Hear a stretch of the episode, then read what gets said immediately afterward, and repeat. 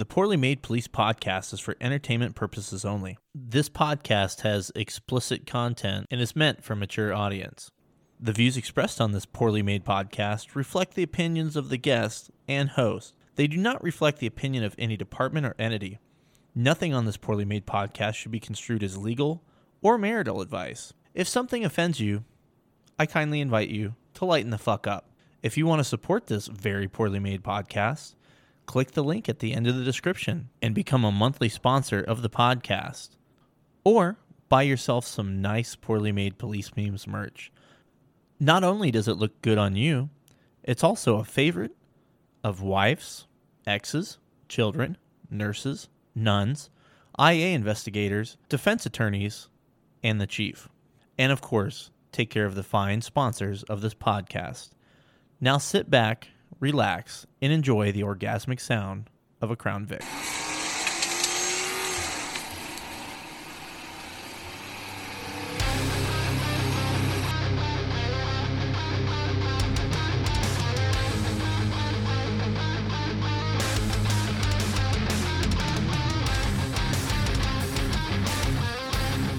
Yo, hey there, welcome to another fun, exciting, action packed edition of the Very Poorly Made Police Podcast. I am your host, Lloyd. Almost forgot there. How are you guys? I hope this podcast finds you well. This episode, we uh, wrap up the trilogy, which is the Law Odyssey, with our good friend Saul, aka Silent Saul, aka I think he was Silent Bob when he started. Saul is a uh, former public defender, lawyer turned cop, and he uh, and he frequently joins the podcast to share his knowledge with us, and we thank him for his service. This episode is no different. However, before we get into the podcast, we need to talk about officer privacy. As you guys know, they make every Sunday podcast possible. Something I've talked about before, but I wanted to bring it up again towards the end of my career, something I was really worried about was being doxxed. And I had had knowledge of all these people search sites, which officer privacy removes you from, but I didn't know about officer privacy.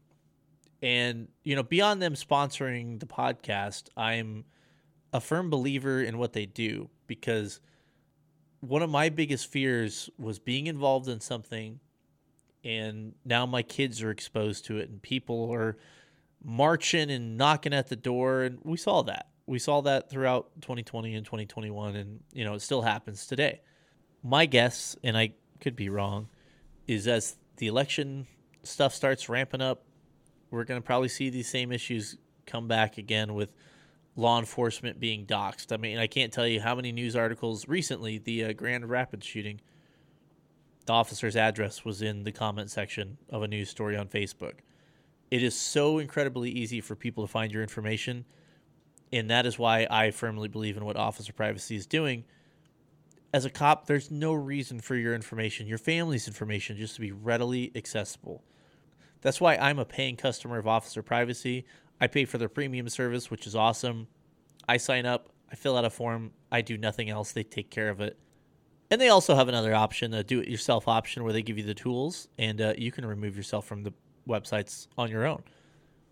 But it's a, it's a daunting task to even know where to start. That is why Officer Privacy is so great and why I recommend them to anyone. In fact, you'll hear a recommendation on this podcast.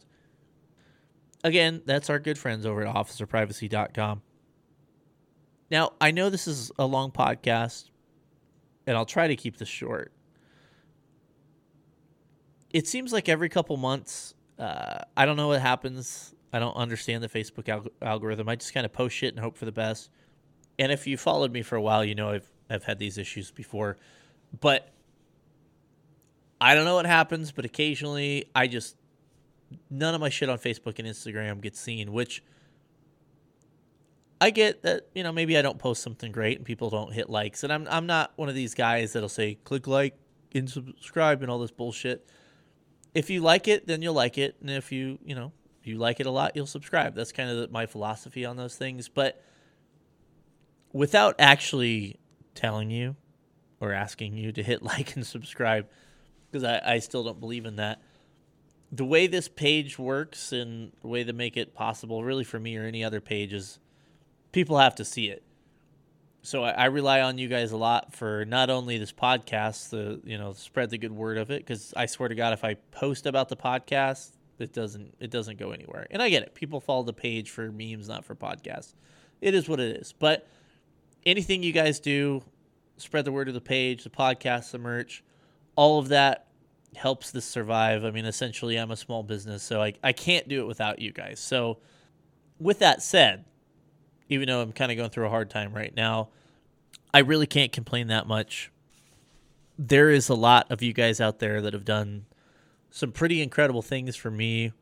So, I don't want this to be a, a bitch fest about Facebook or anything like that. I don't really want to bite the hand that feeds, unfortunately, even though it's the old Zuckerberg. But seriously, guys, thanks for uh, letting this thing happen. If uh, if you guys were not supportive of me, it wouldn't we wouldn't be in almost in a year two of this. So seriously, from the bottom of my heart, thank you guys, and also thanks to the uh, the group for fucking letting me steal their time constantly to do podcasts. All right. Well, this has been long and I've rambled long enough. And I just recorded about three hours with Saul. So we're just going to hop right fucking into it.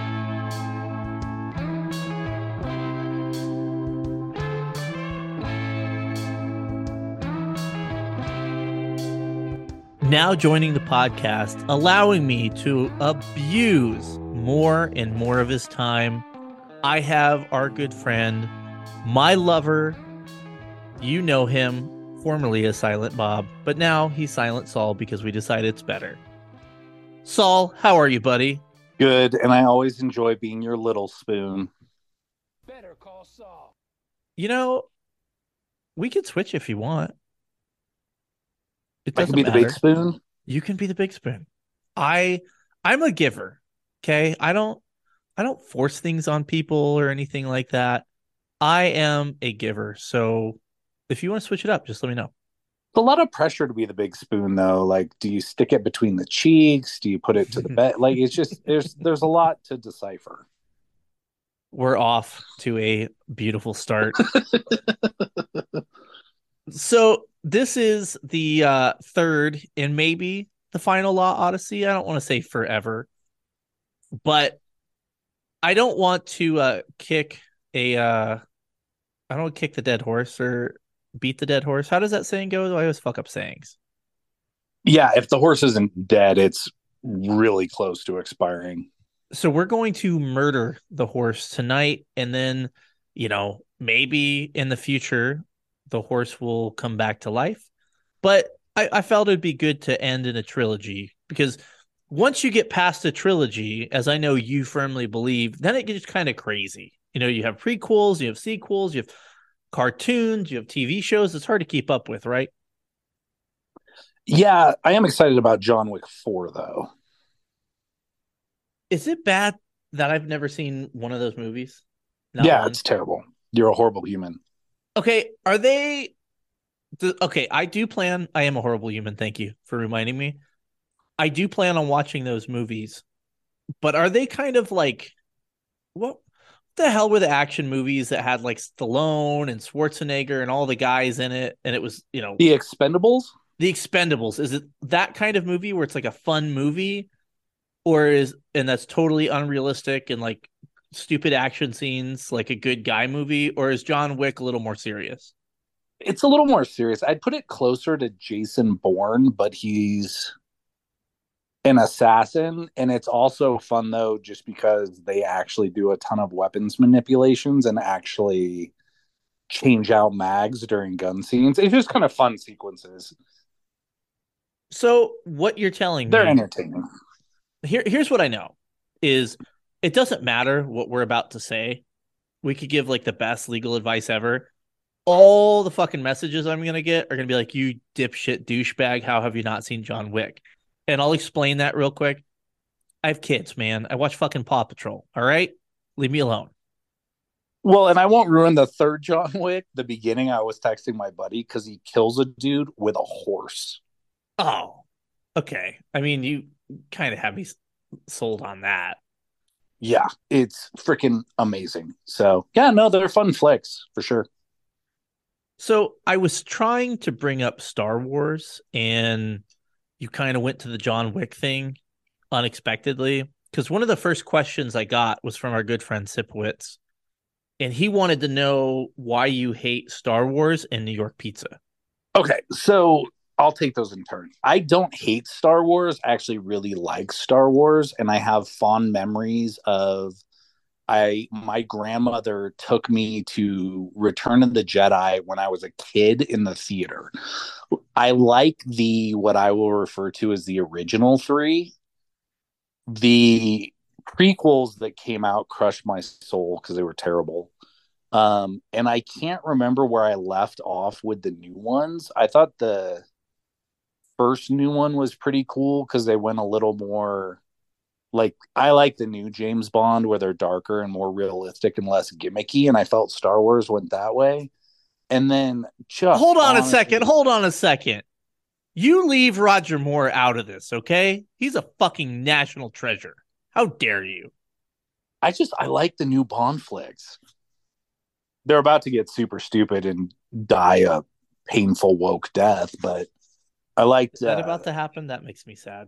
Yes, it very much is. So, um, yeah. So I just I can't keep trying. As soon as you start getting into live action series and all the spin-offs and prequels and sequels, I honestly can't keep track of it. I'm too old for that stuff. So it just gets overwhelming to a point where I just frankly bail on it. So I haven't seen any of that stuff. I I get it. I, I'm almost getting that way with the Marvel stuff because you had like a conclusion, right? And now and now like there's more shit and it's like, oh god, it's, okay, they got to beat the bad guy and maybe a couple of them die and it's you know, there's been Well, I don't know. It, it it's hard. You're right though. Sometimes you just have to let something die. And but everything's a remake and everything's redone, so everything kind of seems stale at this point. But maybe it'll get better. I don't know. Well, in all the crossover movies where there's like eight superheroes in it and they're all fighting for screen time, so nothing actually develops, and it's just it's too much. It's like an everything bagel. It's disgusting. I don't need that much shit. I just want a goddamn bagel. I want Michael Keaton as Batman, and that's all I want. Because I'm old and I'm grumpy. So that's that's my problem with Star Wars. It's just become too much. But I don't even know where I left off on Star Wars. But pizza, I seriously, I had never had real legit Chicago pizza or New York pizza. And I went to Chicago for a teaching gig and I ate at Lou Malnati's pizza three nights in a row because it was like crack and the most amazing stuff ever. I will eat any pizza, but if you give me the choice of New York or legit Chicago, 10 times out of 10, I'm taking Chicago. Have we talked Beau Jo's on this podcast? Because I don't know if the people know about Beau Jo's, but I think one could probably argue like they call them mountain pies, but one could argue it's more more like a Chicago style. Would you agree? Yes and no. It's not like it's completely different. It's just really thick. And for people who don't know, you pay by the pound for the pizza. It's really good, but it's definitely not. I wouldn't even put it.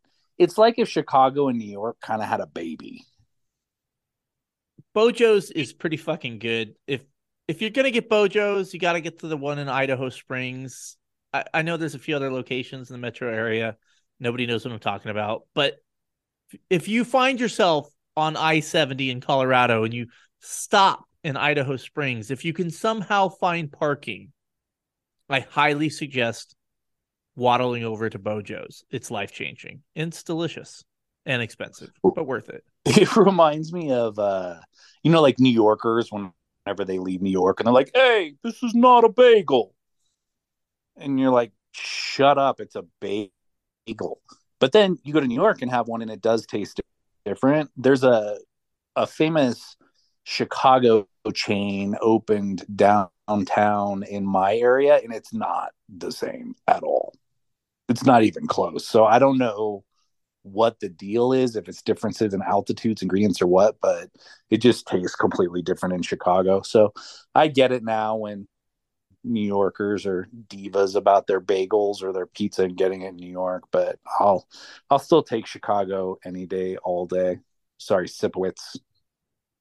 Yeah, fuck you, Sipowicz. I love you though. Now we should probably talk about the law at one point or another, but I did want to bring up to the people what they're missing because I had second thoughts. This podcast was originally going to be like an April Fool's podcast, and I was basically going to have Saul be me, and I was just going to be a guest. And I, I'd like to think I saved you guys from awfulness. Not to say Saul wouldn't do an excellent job. I think he would. I just think I talk it too much anyway, and it would have probably wore out his welcome pretty quick. So I'm thankful that Saul was good for the audible to the Law Odyssey 3, which we were planning on doing anyway. Yeah, I think the other would have been funny for about 15 minutes. Like when uh Chief Sherriss came on the first time, I hated it for the first 10 minutes and then my brain clicked into what it was and I was literally peeing myself. I was laughing so hard. I should get Sherriss back. He was good. Uh we had that dating episode and that was fucking amazing. He fucking killed it on that one. He sounds like a good dude. He is a good dude. Well, I mean, Chief Sherriss isn't a good dude. He's you know, he's, he's a good bitch. they them. He's a good they them. We we should not mess up his pronouns. Are you ready for a Are you ready for a legal question? Should we do it? Ugh, let's do some law stuff okay. for America. Oh, it's something that I. Okay, so where I work, there seems to be a definite distinction between defense attorneys and district attorneys, in that defense attorneys sometimes look a little bit more like their clients, whereas the district attorneys seem a little bit more upright. Is there a reason for that? Have you ever noticed that? It's definitely. I'm trying to figure out how to say this without. Like, if you were. Uh, let me try to explain. I'm trying to figure out the best way to explain this.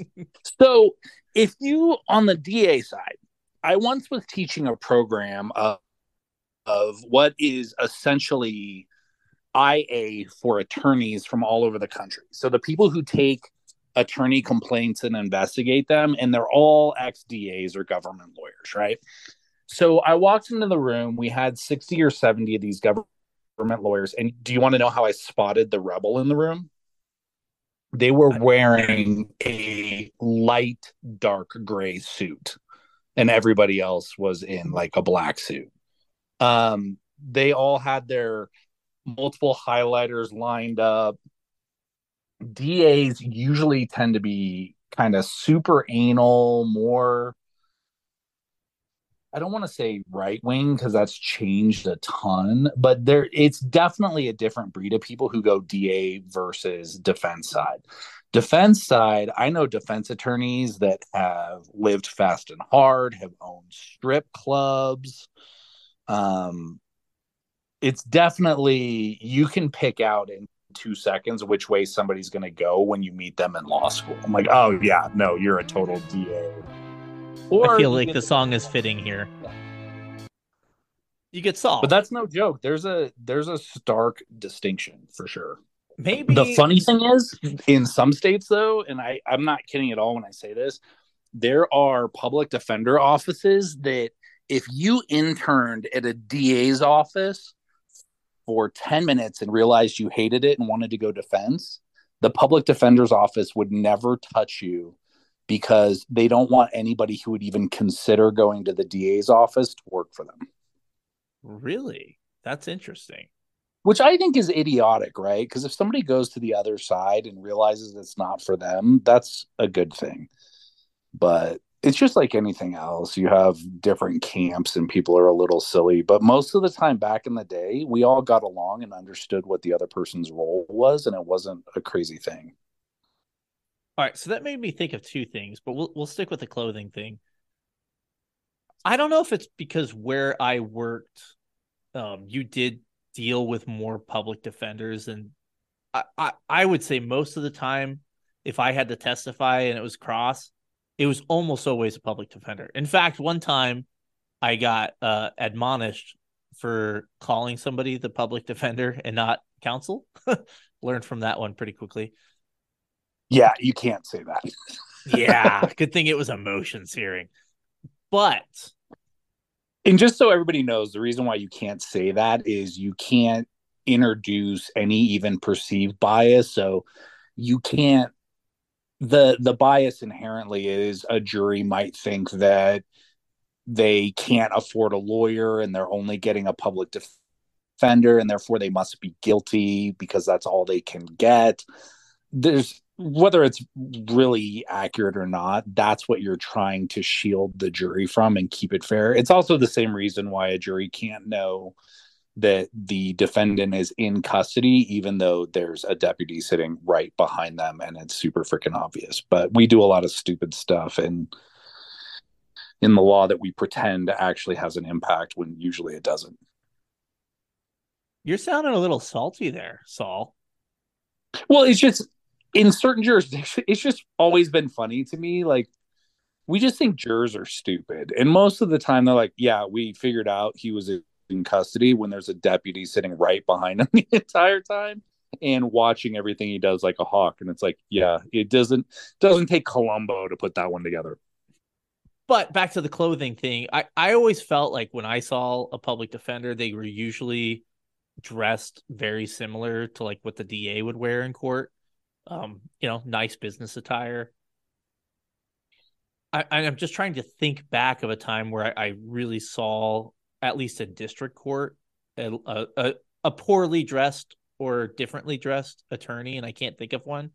I know we had municipal court and that was a fucking clown show, man. You never knew what you're gonna get. You know, you'd have like, you know, off the corner lawyers coming in fighting traffic tickets and shit. And that was always kind of entertaining, you know, wearing suits that don't match or, you know, clothes that are way too big and things like that. But I never really saw it in the big leagues. Yeah, generally you don't get that. It's I mean, you better walk in, you better have a jacket and tie on, or the judge is going to scream at you. Um, there's certainly a decorum that goes in line with doing that. Typically speaking, you know, you get kind of more the hacks on the defense side or the folks that do traffic all the time. There's some legit hitters that do it and make a very good living, but for the most part, the heavy hitters don't want to be arguing DUIs for the rest of their life. They're boring as hell. Um, so you don't you don't see a whole lot of that stuff. I would always laugh at the criminal defense attorneys that came in in their, you know, two thousand dollar tailored suits. I'm like, calm down, sporty spice. Nobody thinks you're that important. So you brought up something when we were talking about, you know, switching to the other side, somebody that goes from DA to the uh, pros or to the uh, public defender's office. But I wanted to know if if you've seen this, or if maybe this is a newer thing, or it's just been around. I've never seen it before. We had a guy go from our agency, and I'm pretty sure he left on his own. You know, he wasn't happy when he left, but he wasn't like fired or anything like that. He just he left and he went to work as I think a paralegal or something with a defense firm and wreaked a lot of havoc. A lot of people jump to the other side. So you'll have a lot of cops that go defense because it's marketable, right? Like you can say, "Oh, I know what goes on on the other side." Um, so that happens actually quite a bit, and you also you have a lot of DAs that leave the district attorney's office and jump to doing criminal defense. That happens pretty regularly. The guy was uh, you know, I worked around him. He seemed like a pretty good dude. I liked him. He was always helpful to me. And uh his reputation on the department changed quite a bit once he started doing that and you know, going after uh, the people he once worked for. It's kind of an interesting thing. I would almost feel like that's one of those deals you would go do that somewhere else just so it kind of takes away the awkwardness of you know sitting in a courtroom and i don't want to say against because uh, you know, it's fact finding. It's you know not an us versus them thing, but you know what I'm saying. Yeah, it's interesting because it goes both directions, right? So the thing I've always found amusing when I did my background for my agency, I didn't think they'd take me because I used to be a public defender. They actually embraced it. And the hilarious thing was when I did my background interview, they asked if they could call the public defender's office.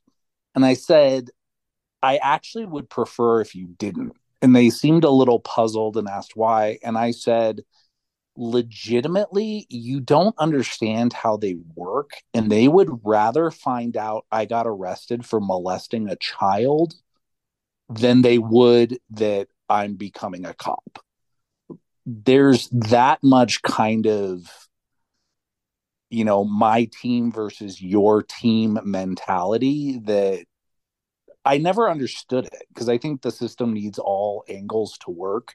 And I know I've said it before. I don't like defense attorneys who think that nobody should go to jail, but I don't like DAs who think that everybody should go to jail.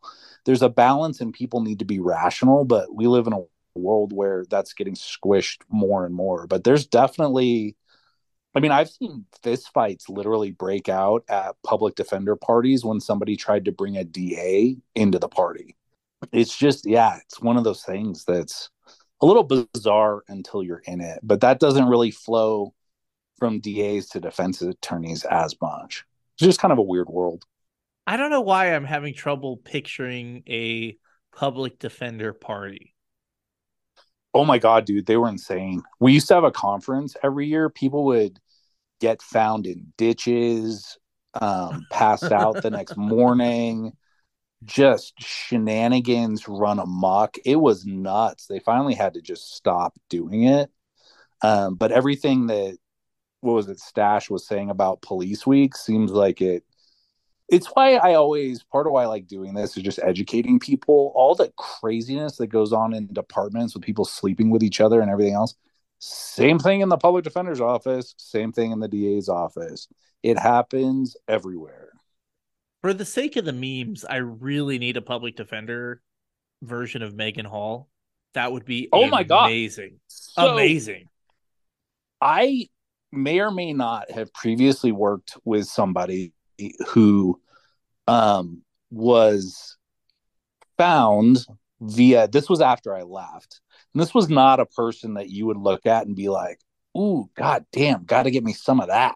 may or may not have gotten busted in a jail giving inmates handies under the table and also letting them reciprocate and the sheriff's department figured out something was going on and totally caught her red-handed so to speak and she did not get disbarred for that which i thought was complete total and utter bullshit. She got fired but she still can practice law. Allegedly. That's kind of amazing that you don't get disbarred for giving handies, but um, super popular with the I hope if I'm ever in trouble, please give me her number because I could definitely need the legal help and you know the other help. She got great reviews. Goes above and beyond. Really puts out for her clients. I want to see her Yelp. Is she, is she on OnlyFans? Oh my god, that would be worse than the lieutenant. That's not good. Shout out to the lieutenant who thinks she is. Never mind. We're just gonna leave that alone. What a fucking mess. Um, legal stuff. Let's talk about some legal stuff. You mentioned how boring DUIs are. I I wanted to talk about that a little bit, and I know I have one question here. I felt like there's another one in here. We'll see if there is, but and I don't remember because it seems so long ago where we actually did a serious podcast. We weren't drinking and talking about dildos. If we've talked too much about DUIs, I know we've talked about, hey, what are some things, you know, XYZ you can do to help your cases? But specifically with DUIs, the question is, what are some things that you would see on DUIs that cops shouldn't do? like just be consistent and their standard field sobriety test for a reason right don't get cute don't vary from the formula just document them and play it straight. But the thing that I would note, and we talked about this a little bit, I can't remember which Odyssey it was in. If my person bombed, let's say your agency uses four standard field sobriety tests in every single DUI investigation. I would make, right? If my person bombed four out of four, that's a 0%, right? But what I would do is take divided attention maneuvers, which is what field sobriety tests are. And I would try to make every single thing a divided attention maneuver. So I would say things like, when you pulled behind the defendant and turned on your lights, they stayed in their lane. Yes. They observed and reacted to your lights by slowing down. Correct. They put on their turn signal. Yes. And pulled over to the curb. Yes. And stopped properly. Yes. So they passed each one of those divided attention maneuvers, realizing you're there, signaling, changing lanes, and parking their car. They passed all that. You did not note anything in your report that they did anything wrong in that process. I did not. Cool. Now I'm at 50%, right? All right, let's talk about them handing you their identification.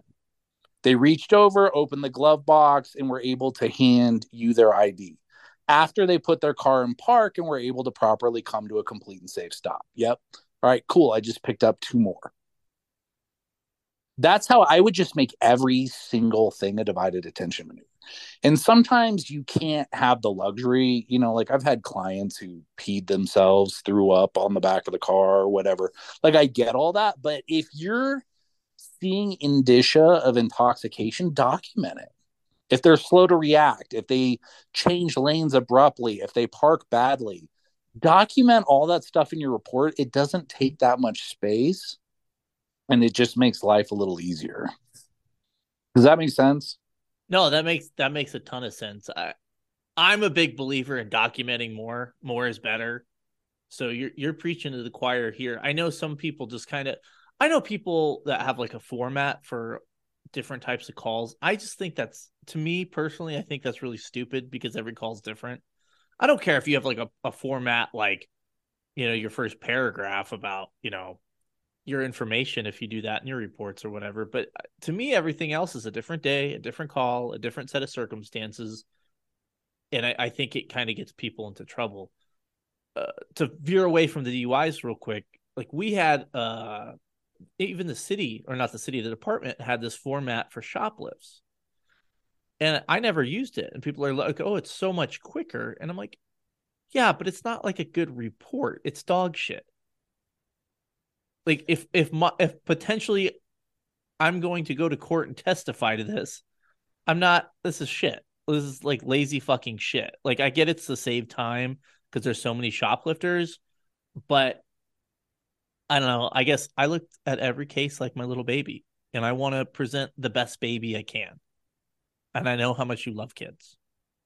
I do. I love spicy babies. every time you mention a spicy baby, a baby gets pepper sprayed. I'm okay with it. All right. So here's what I don't like about DUIs, and I'm just going to kind of bitch, and maybe you can make me feel better about it, or maybe I'm just going to bitch. But it kind of goes into what you were talking about about the standardized field sobriety test. I don't. Let's start with a test. The nystagmus is good. I know some people naturally have nystagmus, but well, hold on. Let me back up a second let me throw a, a hypothetical at you that I may or may not have allegedly done because I saw somebody else do it and I thought it was a good idea. Allegedly, sometimes you can get to a car and maybe you stopped them for something else. You get up to the car and you're starting to kind of see some indicia, but you're like, ah, I don't know if I'm going to pull this guy out and do roadsides, right?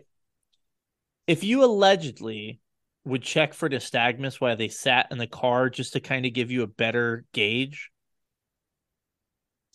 Could you see that being an issue in court, even if you went back and did, you know, the full roadsides later? I, I, you know, I am not a traffic guy. I am SFST certified, but I frankly, I'm a reserve. If somebody's gonna be doing the sobriety tests on the side of the road, it's not gonna be me. Um, from a court standpoint, Yeah, from a my, court standpoint. my thought is if you're gonna do if you have reasonable suspicion to get them out of the car to do the test, just get them out of the car to do the test. Um, I think you're gonna create more problems than you solve by trying to get cute and keep somebody in the car. I mean, what do we always know, right? You're gonna have indicia of an unknown alcoholic beverage, bloodshot, watery eyes. If you have slurred speech, you throw that in there. It's not hard to have enough to get somebody out to do the test. But I would the more you do things in a standard fashion the same way every time, the better off you're going to be. When you get cute and start deviating, that's like chum to a shark where the defense is going to attack it. Okay. I was just in my mind, and I'm not arguing with you, just my logic on that was thinking, well, and to be honest with you, I think the times I did it, the people didn't I did it like two or three times. The people didn't have nystagmus in the car, and I was like, nah, I don't think I I, I don't think I'm gonna pull them out kind of thing. It was like on the fence. But I thought if it ever came up in court, if I went and did the standardized test, it would like cancel it out. But that's probably flawed logic. Well, that would hit more a motions hearing, right? Because I would argue if they passed HGN, why are you pulling them out of the car? You Well, just no, that- lost. Oh no, I, I'm saying if uh, they passed it and I never pulled them out of the car. I'm saying if they didn't pass it in the car, or they were, you know, the eyes were bouncing a little bit, and then I got them out, and then they failed again, kind of thing. Does that make sense? What I'm asking? No, it does, but I'm saying like why and I, this would be a great discussion for a traffic person. My thought is why have the potential of closing off your ability to get them out of the car because I'm sure have, did you ever have situations where somebody you couldn't tell if the HGN was there or not, but they bombed the walk and turn or the one legged stand? Honestly, in my here here's my experience with DUIs. I've done DUIs.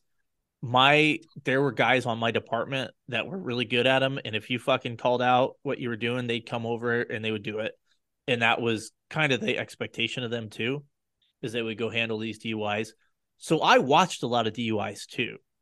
Um, I would argue, yeah, you did have some people that bomb or that you know did okay on HGN and then bombed um, the other ones, the walk and turn, all that stuff. But I would argue most of the time it was HGN was kind of the was if if you didn't have HGN, you usually didn't have anything else. At least in my humble opinion, what from what I saw. Yeah, I I totally get the argument. It would be interesting to talk to a traffic person. I just I can tell you right now that if you HGN somebody in the car, I would laser focus on that for motions and see what I could play with. It's just it's giving me something to explore that you don't need to. But I love giving you things to explore. I've heard that about you. That's what they say. Well, here's the open invitation. I need a uh, a DUI guy. I want like a hardcore DUI guy, like a, a MADD award winner or something like that. Somebody that's done a shitload of DUIs, hit me up, come on the podcast, we'll talk. They're probably screaming You at know the radio right now. You know, an interesting offshoot of that, and I would also be curious to hear this from a DUI guy. I stopped practicing criminal law in 2010. So, as far as trying criminal cases, now back when I was trying criminal cases, the general public frowned upon DUIs and also didn't like when witnesses had felony convictions. Crazy, right? Um, I've talked to people recently. I tried a civil case involving an accident with injuries, and they were suing for millions of dollars, and it was a little obnoxious. But I talked to the jury afterwards, and it was not my person's first DUI in the accident. Let's just put it that way. And they got sued civilly. I had a fairly young jury. They were all under 30. And do you know what they said to me after the verdict that was extremely favorable in our direction? Huh. They said, and I quote, everybody can get a DUI. Wow. They did not give two shits there was no animosity there. They weren't looking to punish anybody. They just kind of accepted it as a matter of course, which prompted me to talk to some folks that are involved in the criminal world more. And I was like, are you seeing that people are not really caring about DUIs as much as they used to? And, you know, it used to be the kiss of death. If you had a felony conviction, a jury wasn't going to believe anything you said. And both of those are swinging the other direction. And it's a bit of a cultural issue where, you know, just because a witness has a felony doesn't mean it's the kiss of death anymore. Just because it's a DUI doesn't mean a jury cares a ton, um, especially if there's no other aggravating factors. It's just kind of a weird way society is going. I think it's going away as the direction it's going. Um, yeah, I it absolutely baffles me, but I don't know how much of that is just me being a quote unquote boomer. Okay, boomer. Well, I've seen some memes within the last six months or so, and I'm not gonna lie, I laugh about them. Some of the funniest fucking memes have been, you know, what was the one with like the gorilla and he discovers what could make the night even better, and he's reaching for his keys, kind of thing, and he's wasted, and it's funny, but it's not. But it's it's there's been so many of them lately where I'm like, this is like a cultural thing. Like this isn't one of those things people are just making memes at to kind of laugh at it because it's dark. It's people are laughing at it and they're making these memes because people are actually doing it is kind of my perception of it. And so I was kind of starting to get that inkling that nobody really cares about DUIs anymore. And then when you just said it, I'm like, ah, maybe that's a thing. The, the felony thing, that makes sense to me. Nobody cares about anything. It's it's weird. It is a fucking weird thing. You know, we, yeah, gone too far. We give we give way too many second chances. We used opinion. to have standards. And I always say that anybody can get a DUI. I know really good people that have had a little too much and made the poor decision to drive. Nobody got hurt. Like I get it. I'm not saying that you're a bad person because you get a DUI. But I said on previous podcast, I've literally defended people on their ninth and you yeah. used to on your third, you were getting a year in jail no matter what. Now you get like in home detention for a, a month and an apology. It just it's baffling. And I, you know, a bit of a soapbox rant, but anybody who is listening to this that's on the job, I've seen far more death and destruction from alcohol than I've ever seen from weed. They just have a better lobby. Yeah, I I agree. Well, and and that's the thing too with the the alcohol, uh, which I was going to kind of go on my my soapbox and rant about is I remember, you know, when we were going through the DUI stuff in the academy and learning how to do it, they really hammered in like you got to fucking know this stuff because you're going to get killed when you testify to it and you're going to have to when you get called to testify, I'm sure you correct me if I'm wrong, you're going to show the jury how to do their how to do them, right? So I think I told the story during the first one. I had a cop volunteer to do that and he screwed up and it blew up the case. And my guy was heavily intoxicated, tried to kick out the window in the car, and the jury didn't care because the cop volunteered to do the roadsides and messed up. Um, I don't know that you can be forced to demonstrate them. It really depends court to court. Um, but I would would practice them just in case because you you might find yourself in that situation even if you don't want to do it um so that is certainly always a factor but i would certainly avoid volunteering for that or pressing that in any regard pro tip never volunteer for anything. Ever. Ever. Okay but so that that was already in my that was in my head. I was like god that that sounds fucking terrible trying to show this to a whole courtroom full of people and you know god forbid you fuck up. And i remember having a conversation with the dui guys about it. It's like oh it's not a big deal. You just you just got to know it. But these guys were doing a couple hundred duis a year. They were always in court doing it. You know it was like second nature where uh, and i actually had this debate publicly in, in a comment thread um recently because uh, so me and ghost patch we uh we made cards, right, that have the SFSTs on them. Okay. By the way, they're for sale if you want to go buy some. The idea was just like give somebody, you know, you don't haven't done a DUI in a while, just kind of a reference to kind of refresh your memory. You know, probably I would say you don't probably shouldn't be reading off something while you're trying to give somebody instructions on the side of a road. Just something to kind of help you out before kind of thing or to refresh yourself or or whatever, right? Because that was an argument too. Somebody said, "Well, you shouldn't be have that in front of your your face while you're, you know, you're dealing with somebody on the side of the road." Yeah, no one's saying you have to do that.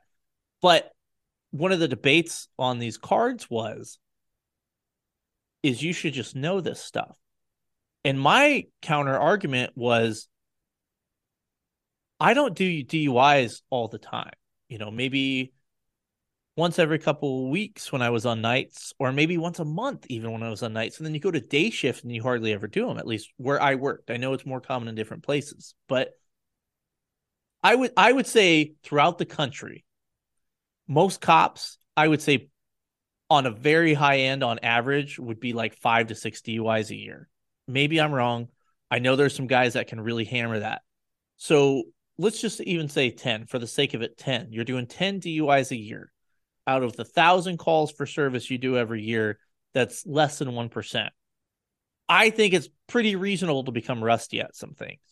Sure, there's an argument to be made for you should study them and stuff. I get it. I totally get it.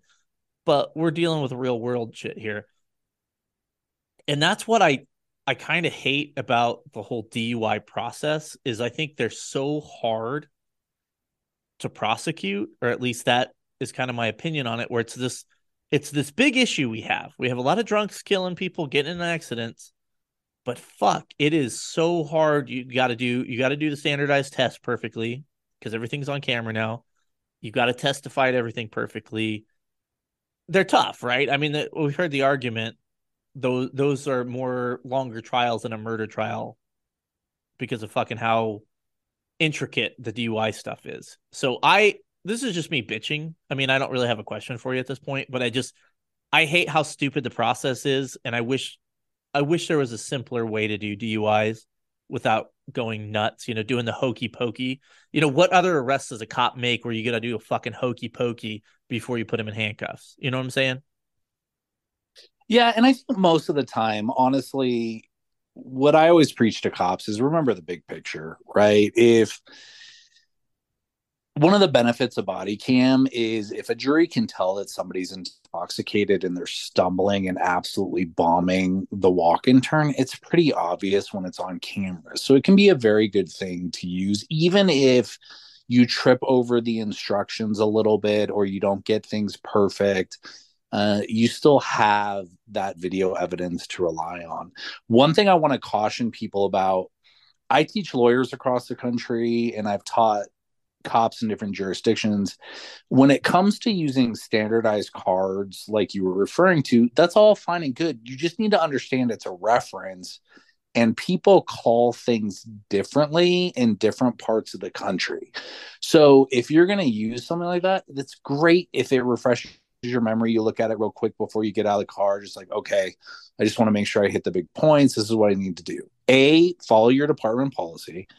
B, for the love of God, you all need to understand that if on body cam you are holding one of those tools up, you are going to be asked what it is, where you got it from, if it's approved by your department, if you got it in a training, it is going to get picked apart to death.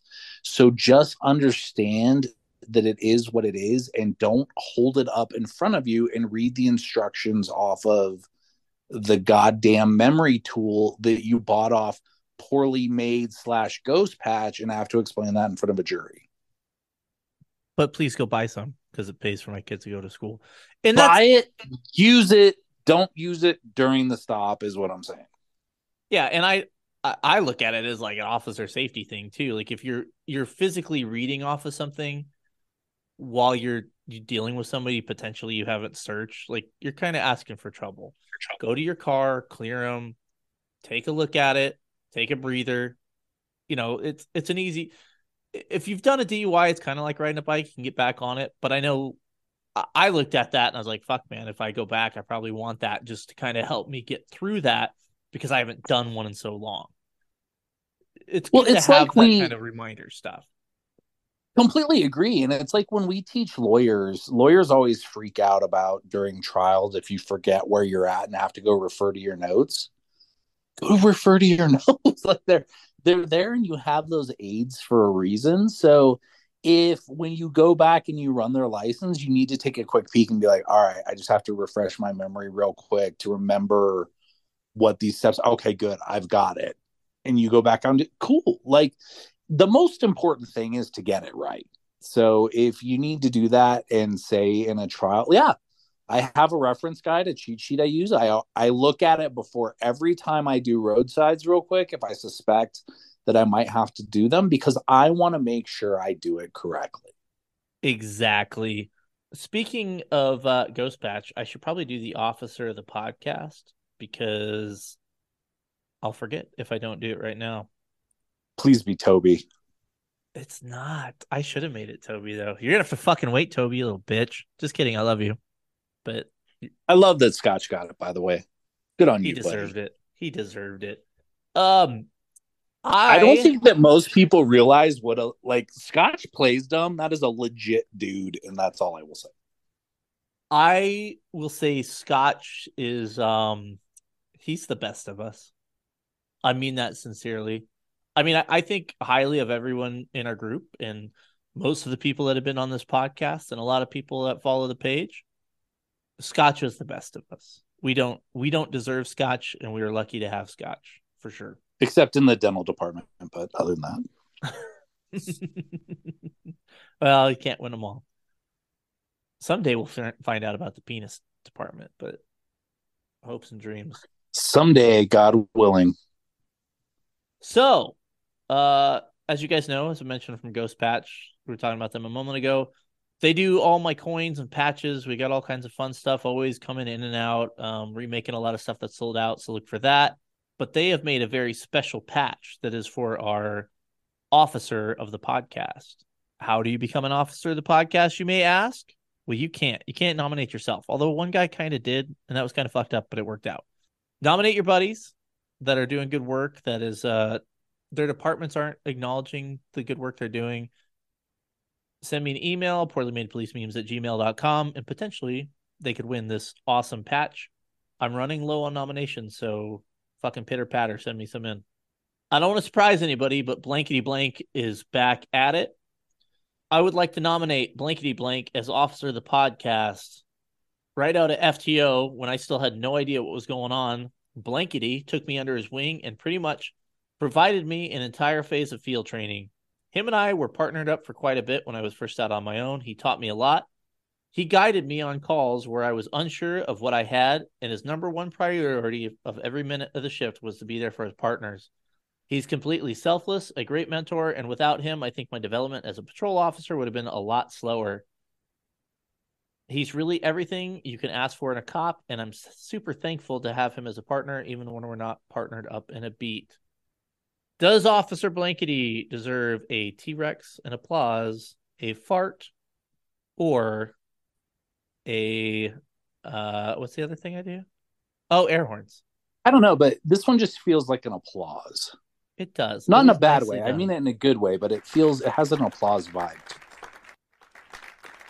very well done, Officer Blankety Blank. Can I go on my soapbox for two more seconds? Go ahead. Grumpy old officers. I have friends who are FTOs. I would rather chew glass. I've spent over 20 years teaching lawyers. I understand how frustrating it can be. I would strongly encourage all you older, salty dogs out there to seek to pass on the wisdom you have gained. There's so much there that you have forgotten that you know that these young bucks don't know and that you can pass on and that's absolutely invaluable. Now i've tried to pass on things to younger lawyers who accept it and really want to get into it. Cool. I will spend all day teaching you and passing on information because you want to get better. I've also dealt with younger lawyers who I try to pass on information and they think they know everything and they're little shits. And I'm like, all right, cool go fuck yourself. I'm not passing any more information on. But if you find young people on your team who want to learn, please, for the love of God, take the time to pass on your knowledge. Now, younger cops seek out the older guys and fucking learn. Shut your goddamn mouth and take every piece of information you can get from them and figure out how you can apply it.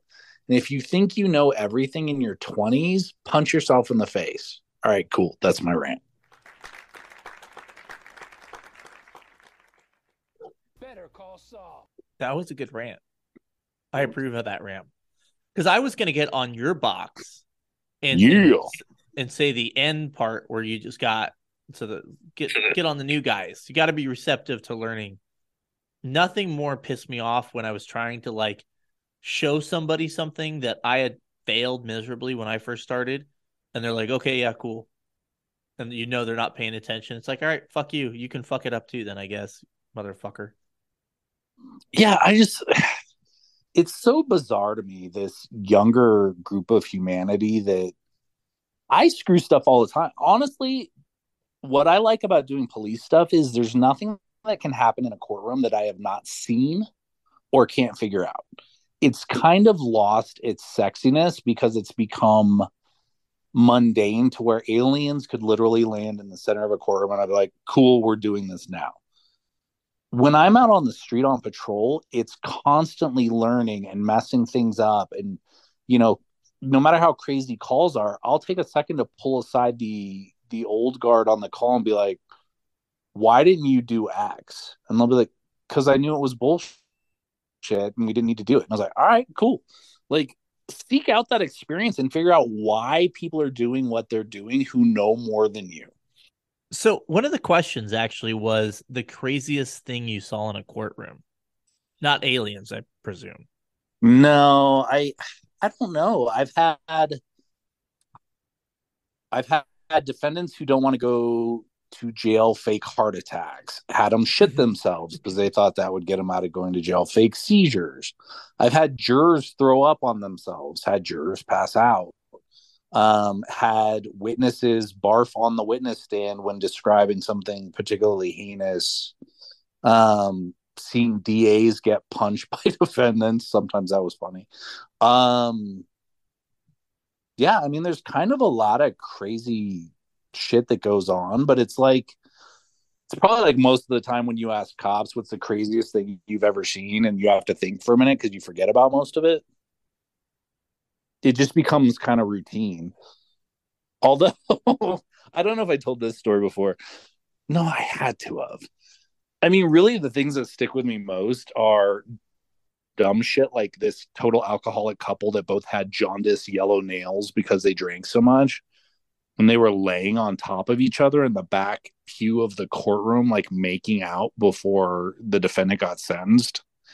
And then as I was standing next to my client and smelling, you know that that serious I've worked at being an alcoholic stale smell that comes off of somebody. Do you know what I'm talking about? I know exactly what you're speaking. Yeah. of. Like just reeked of that. I've been practicing at drinking far too much for far too many years. And all I could think about while the judge was talking during the entire sentencing was that these guys get naked and touch tummies. And at no point did they look at each other deep in the eye and say, we should probably do this in the shower and involve soap. we live in a society now where uh, most people have running water, right? I mean, I know there's a few exceptions, right? But find time, get in the shower. Believe I in you. just get baffled. Oh, I saw a juror once answer a cell phone during a fucking trial. That was amazing. I I I kind of jealous because I feel like most of the time I've been in court, it's been pretty tame. Um, there was one time this was this was a fucking amazing case of I don't know the best. We're just gonna use terminology we're all familiar with. Ghetto type people. There was a case of those type of people and the victims where I worked, sometimes your victims were suspects and sometimes your suspects were, were victims, but very rarely did you have a true victim. And we put the victim on the stand, and I'm like, oh, this is gonna go bad, and it went just as expected. You know, within like 30 seconds, the the counsel, because I don't want to say the public defender, the counsel had riled up the victim so bad she was screaming in the courtroom. I was like, this is awesome. I mean, we're gonna lose this case, but this is awesome. We actually won though, surprisingly. It was it was pretty funny. Hey, almost got into a fight in court once. You? Not you. I- have I never told this story? No. So this is gonna sound even worse because I, you know, it's kind of the same thing. Cops get shit on a lot, so do public defenders. Um, and a lot of there's a lot of good public defenders that are just trying to do their job and make sure the Constitution applies to everybody. And at the end of the day, if your person goes to prison, they they went the right way. So we had a kind of lax judge and it was a busy day in court. I think there were like 20 lawyers in the courtroom. The gallery was packed. There were six or eight inmates in the jury box waiting to get their cases called up. And there was this notorious old lawyer who was in like i swear to god he had to be in his 80s and he was just a notorious dick and he was trying to get a continuance of a motions hearing for the second time. And my buddy a fellow public defender who's actually now on the bench uh, was representing this defendant. And this old timer who's just an asshole was just bad mouthing her to the bejeezers and saying he wanted a continuance of the motions hearing because he might enter on the case and the public defender, to her credit, said, Judge, this was continued one time. I told the court I would be ready to go the next time it was set. I'm ready to go. If he's going to enter, that's fine. But if not, I'm prepared to proceed today as I told the court I would, which is the stand up and right thing to do, right? So this lawyer who was in private practice just is blasting the public defender and that public defenders can't wait to give up cases and just started personally attacking her. So the judge was a bit of a wuss. They, them are now retired. Um, but this old timer turned around and I happened to be sitting right behind him. And he turned around and looked right at me. And I said, How about you just enter on the case? And he looked at me and goes, I don't want to. And I looked right at him in front of a full courtroom and said, Well, then shut the fuck up. And at that point, I was sitting in my chair and he walked over to me and flexed and bowed out both his arms and was leaning over me like, you know, when somebody you're seated and he's leaning over with his head over you. And I was like, if this old timer is going to swing on me, I'm not to get my ass kicked while sitting down. Right. So I stood up and I'm not the shortest guy in the world. I'm not the biggest dude either, but I had him by a good six inches. So just the comedy of me standing up and going from seated and a foot shorter than him to standing and a foot taller. Um, and we're just jawing at each other because he's a dick. Um, and at that point, this old school sheriff's deputy comes up and sticks his arm on my chest and looks at me in the most pleading, amazing fashion and just goes, Please sit down. so the old timer won't stop. The judge kicked him out of the courtroom and had him escorted out by deputies, and he was not allowed to come back in. I looked over, the DA was fucking clapping, and all of the inmates were giving me a thumbs up.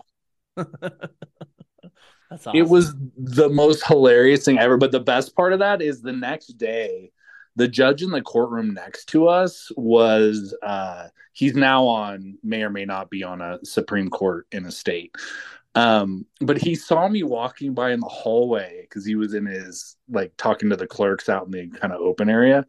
And he stopped, looked right at me, didn't say a goddamn word, and just got into an old timey boxing stance and put up his fist like let's duke him out.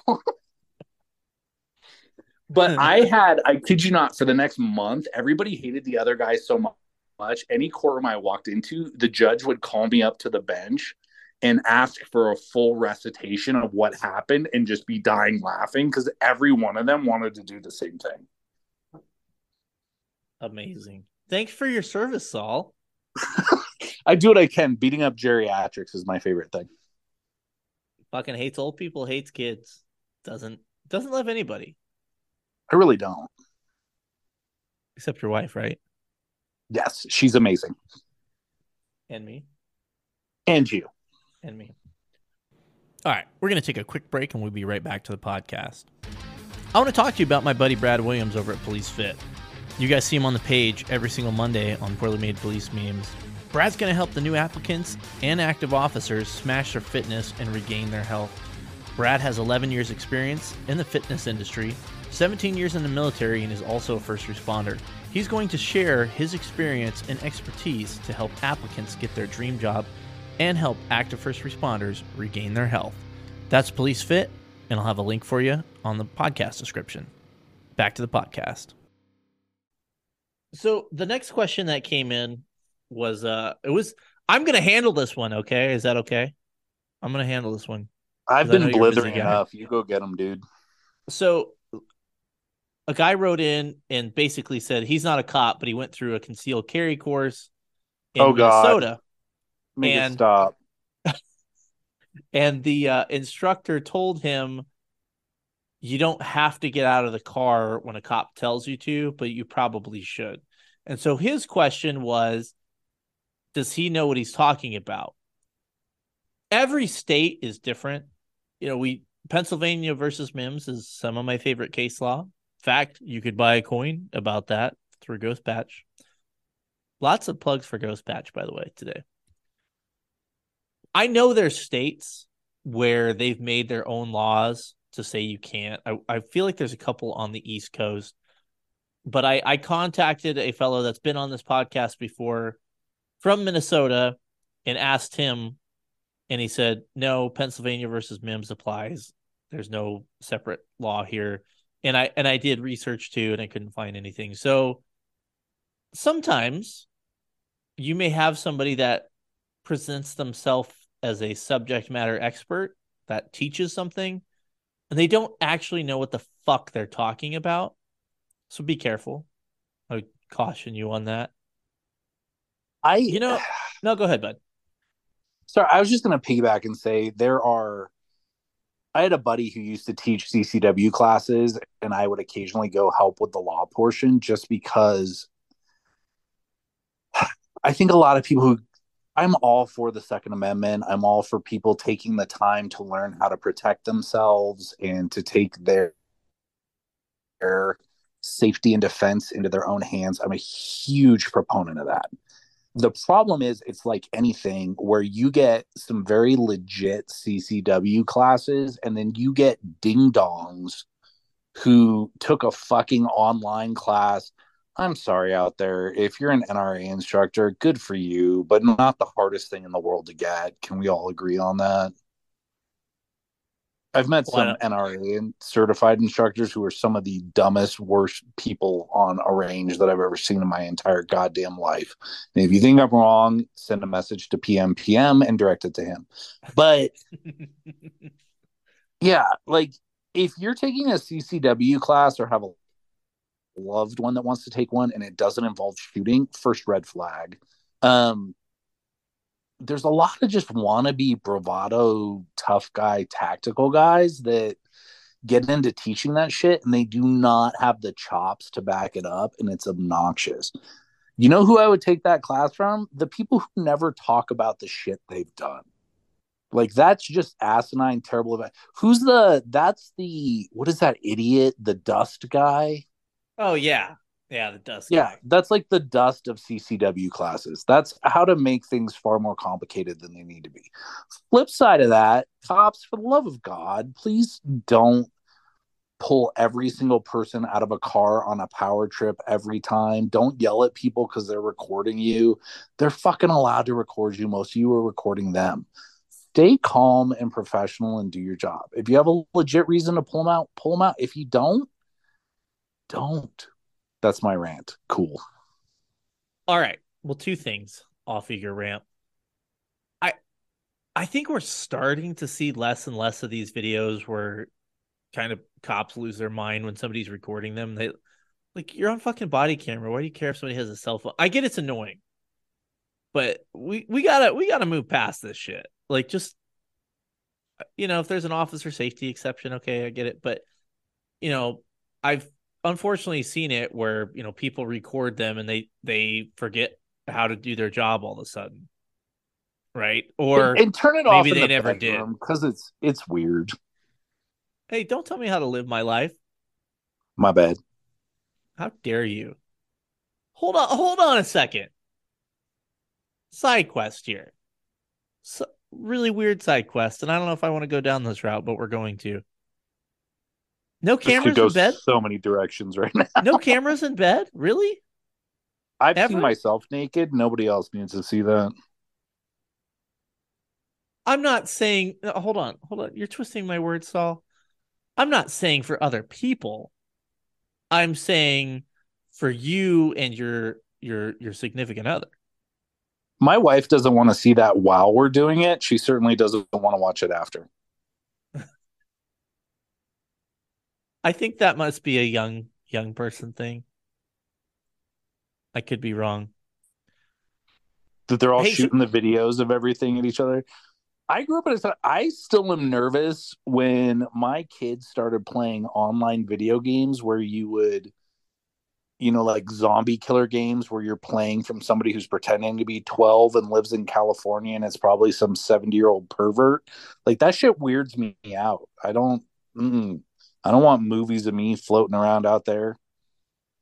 Well, all right. You can't be dumb about it. And I'm not saying there's there's a, a PM PM on the internet. but it made me giggle. I can hear Scotch giggling right now thinking about the PM PM But Him and Ahsoka, both. yeah, they I know they got nudes on their phone. I, I think everybody uh we know fucking Ben does, for sure. He's thanking that penis for its service every fucking day. He's probably got videos of it schwapping side to side, He probably has videos of it sweating. flexing. flexing his penis. We know Toby does, but he's probably crying while he's taking the photo. Then he falls asleep. How how does his wife deal with that? He's like narcolepsy. They're like going at it. He's like, but anyway, Just start snoring. You just got to ride it out at that point. He said write it out. But I don't know where we're going with this, but I think most people probably have allegedly photos of their significant other in a safe place, not on the cloud. Yeah, Not a bad until North for it. Korea gets it. What's North Carolina? What what's Kim Jong Un gonna do about my nuts? He's gonna look at these nuts. Is what he's gonna do. Did you just say these nuts? I sure did. These nuts. Got him. All right. Uh, I don't even know what we were talking about before. You fucking weirdo. Uh, we were talking about fist fights in court, and then we ended up on penises because every conversation in the history of the world always ends with dicks. It's true. It's true. Oh, I, I think we are kind of wrapping up our the instructor thing in bad instructors, and and I think honestly that can apply in the police world too. You got to be careful with that. Um, yeah, I mean I've I've seen in-house instructors that I know were shitty cops, and you know they're trained, or they're not trained, but they're they're the ones teaching new recruits or in service or did that fart come all the way through? It was a good rep. Sure What do you did. Did it really? Yep. Well done. Um, but then you've also seen uh I I'm sure it happens with training companies too. Guys that are like, huh, I'm gonna start a training company as a side business. Just vet. You know, it's so easy to do whatever you want these days. And I don't know if there's any real standards for training companies either. So just be careful with that stuff. And something doesn't just don't follow people blindly. I guess would be my thing. Like, I, hey, if you follow anything I say and take anything I say as like fucking gospel, be careful about that. I mean, I'm half the time I'm farting into my microphone and talking about penises. But it's just so easy. Like you get look how many fucking tactical fucking pages there are on Instagram and Facebook and shit. How the fuck do you even know any of these fucking people know what the fuck they're talking about? And, and it's hard sometimes to vet shit. But I mean, fuck. I googled something today, a very simple question. I uh the top two results were completely different answers. Nobody knows anything, so just be careful. That's what I'm saying here, and don't I trust always- your. C- no, go ahead. No, I was gonna say I always very much like instructors who say, "This is how I do it. This is why I do it this way." But there are other ways to do it, and if it works for you, it works for you. But I think the more training and stuff you do, the more quickly you can figure out, um, just kind of what's bullshit entertainment and what's not. But yeah, I actually enjoy when instructors are talking and it's clear. It's the it's the old uh everybody can probably identify with this. Have you watched the entire Park and Rec series or have you not? I have, I have. When Ron Swanson is in the hardware store and the guy comes up to him and says, Can I help you? And he just looks at him and goes, I know more than you and walks on. Like, I'm sure most people listening to this have been in a class where you are not learning a single goddamn thing and the people teaching it know far less than you do. Um, it's just amusing and take it for what it is, but don't also be that asshole that tries to show up the instructor because that's kind of a dick move. But Well, and they go on a little side rant here, and this is actually something I've actually heard Ben talk about is not specifically relating to this, but sometimes it is good to go back to the basics a little bit. And sometimes hearing something for the second or third time, maybe something clicks a little bit differently where you see it in a different light. Whenever I get caught into one of these scenarios and it happens where you're like, well, I'm fucking I've done something like this before you can you have two choices. You can fucking tune out, or you can take it for what it's worth and try to get something new out of it that'll help you make hopefully make you a better cop. whether it's lawyers or cops, I always tell people the same thing. If I'm teaching a group of 60 lawyers and I look at them, I'm like, look, here's the thing. I've done more than you, which is why I'm teaching you. But here's what I need you to know. If you do something that's super smooth and I love it and I've never seen it or thought of it that way before, I don't care if you've been a lawyer for 10 minutes. If it's something I can use and it works, I'm stealing it and I'm putting it in my tool bag. So, you know, you might be watching somebody do something that's asinine and stupid for 99% of the time, but there's always, I've rarely sat through a class where there's not one thing that I can take and apply to what I like to do. What do you like to do? Pegging mostly. Yeah. I'm a, I'm a bottom. On that note, I found the other DUI question. I like the what if game, so I like this question.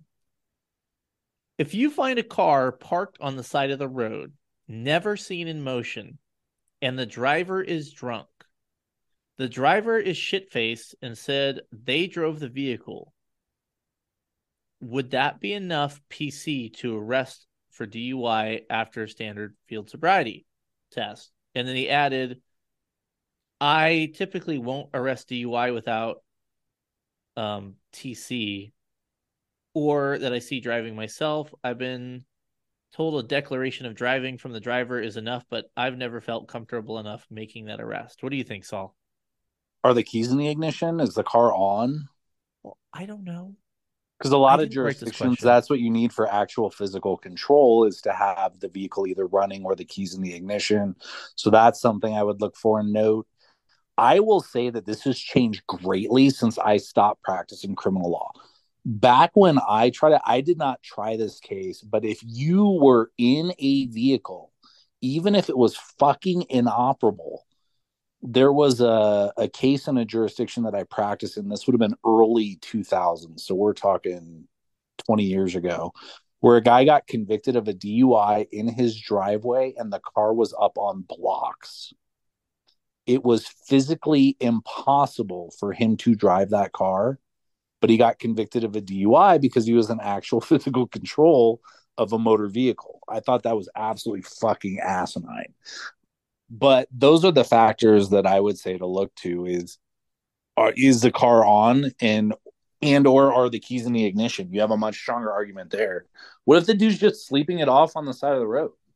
Yeah, but I mean, with the declaration, like, let's just say, devil's advocate here. Let's just say you pull up, the guy's fucking shit faced hammered, car is off, but he tells you, I just got here, I drove here, this is my car. You could, you know, ask him very specifically, you know, do you have the keys? Were the keys in the ignition and establish that? I would say, based on the declaration, in my humble opinion, and I'm not a lawyer, I would say it's PC. Is he going to get convicted? I don't know, but I would say it's PC. No doubt in my mind. Well, yeah, but look to other things too, right? Like, is the car warm? Oh yeah, yeah. I'm just Yeah, yeah. in a perfect I'm- I'm world, saying- like the car's warm. It looks like the car just got there. The guy says he just drove there. He said nobody else was in the car with him. He has the keys. I would say it's PC.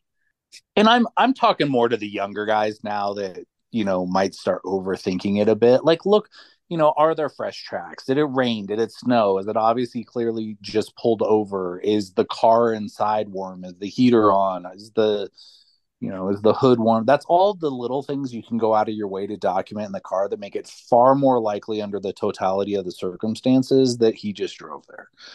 Um, I I don't have a whole lot of empathy or sympathy for drunk drivers. I'm a huge fan of fucking take a swing at it and document it. If you can look yourself in the mirror at the end of the night and say, you know, you're not jamming people up just for sport to jam them up, then freaking do it. But I guarantee your department's going to have a policy on what you need in order to establish PC in that circumstance, whether it's keys or driving. Back in the day, if you just were in the car with no keys, you were getting hit for a DUI. If you were sleeping in the back seat, you were going to get charged with a DUI. Good. If you're butt chugging tequila in the back of your car, you're to get a DUI. I um what the hell was I gonna say about DUIs? Shit. We went on a. You're to love this while you're thinking. So, um, have you seen the movie Cock Blockers with John Cena? I have not. it's pretty goddamn funny, but for some reason they end up going to this like high school party and John Cena um gets like roped into having to butt chug a beer with a funnel up his ass. The tube goes up his ass, but it leads to a funnel and he's butt chugging the beer. We had to go check on a potentially suicidal kid on an anonymous tip. And we walked into the house and they had just paused the movie right at the point where John Cena was sticking the butt funnel up his ass and it was the hardest time I've ever had keeping a straight face while talking to a kid about whether or not they wanted to kill themselves. That's that's amazing. So I feel like a memo went out a couple years ago for like all the shit bags. If they get in a wreck, run home. Oh, God, Start chug. drinking at home. Chug. Because that takes that takes the DUI away. It's like, well, I'm drunk now. It's because I fucking went home and was drinking. I don't know what you're talking about, officer. All the time and not wrong. Good luck getting around that. Yeah, I've there I remember that happened. I feel like it happened like four or five times within a span of a fucking month. And one was like a pretty serious accident and there was a lot of debate amongst all of us if we should arrest them and I'd say, well, what do you know? I mean, do you know if they're drunk? If if somebody on scene says, "Yeah, I smell alcohol on him," I may, you know, you know you have the PC for the hit and run, right? If they identify him and all that stuff. I may try to fucking hit him with the Dewey and let the court figure it out down the line. Uh, I would, I could make an argument for PC based on witness statements and stuff, but I would, I would say it's probably not going anywhere. Yeah, I mean, if you had physical interaction and somebody noticed indicia of alcohol, they smelled like alcohol, were stumbling, yada yada yada. But if they just do a hit and run and take off and nobody actually has physical contact, um, I had a recent civil lawsuit where there's a significant accident, and one of the defendants did just that, took off, went to a strip club and started downing drinks and they couldn't establish what alcohol was on board before the accident or after the accident while he was looking at titties. What a fucking man of that's a real man of genius right there. Fucking get in a car accident, run down old shotgun willies. How, what are you gonna do? No one's gonna get you. Prove it. Look down the double barrel. Have you ever been to Shotgun Willie's? I've never been. So I've driven here's by it. this is going to be way too long of a nobody's going to care, but I do Okay. not understand strip clubs. To me, a strip club is like if you go to a candy store and you're like, you know what, I really like chocolate, but what I'm going to have you do is hold it an inch from my nose so I can smell it. And I'm going to give you a dollar to smell it, but I can't touch it and I can't eat it. It makes no sense to me. Um, but the most fun thing to me at strip clubs is watching the guy who drops his entire paycheck on a stripper because he actually thinks they like him. And so I still remember to this day, um, may or may not have been in law school to a strip club that may or may not have been mentioned. and somebody put a dollar bill in front of me, and the stripper came out. She was very attractive, allegedly, um, and like leaned over and was trying to make chit chat. I do not have that thing where I can suspend disbelief. I seriously looked this woman right in the eye and I went, dude, we both know what this is. You're you're very attractive. You're not interested in me at all. Take the dollar. Thank you. Have a nice day. Like I I just I can't do it. Um, but sitting there watching them like just fleece dudes who are stupid enough to think that's going somewhere is the most amazing thing ever. And if, If you're a anybody stripper, please just stop. Yeah, let's let's ask him for a trouble. I can save her though.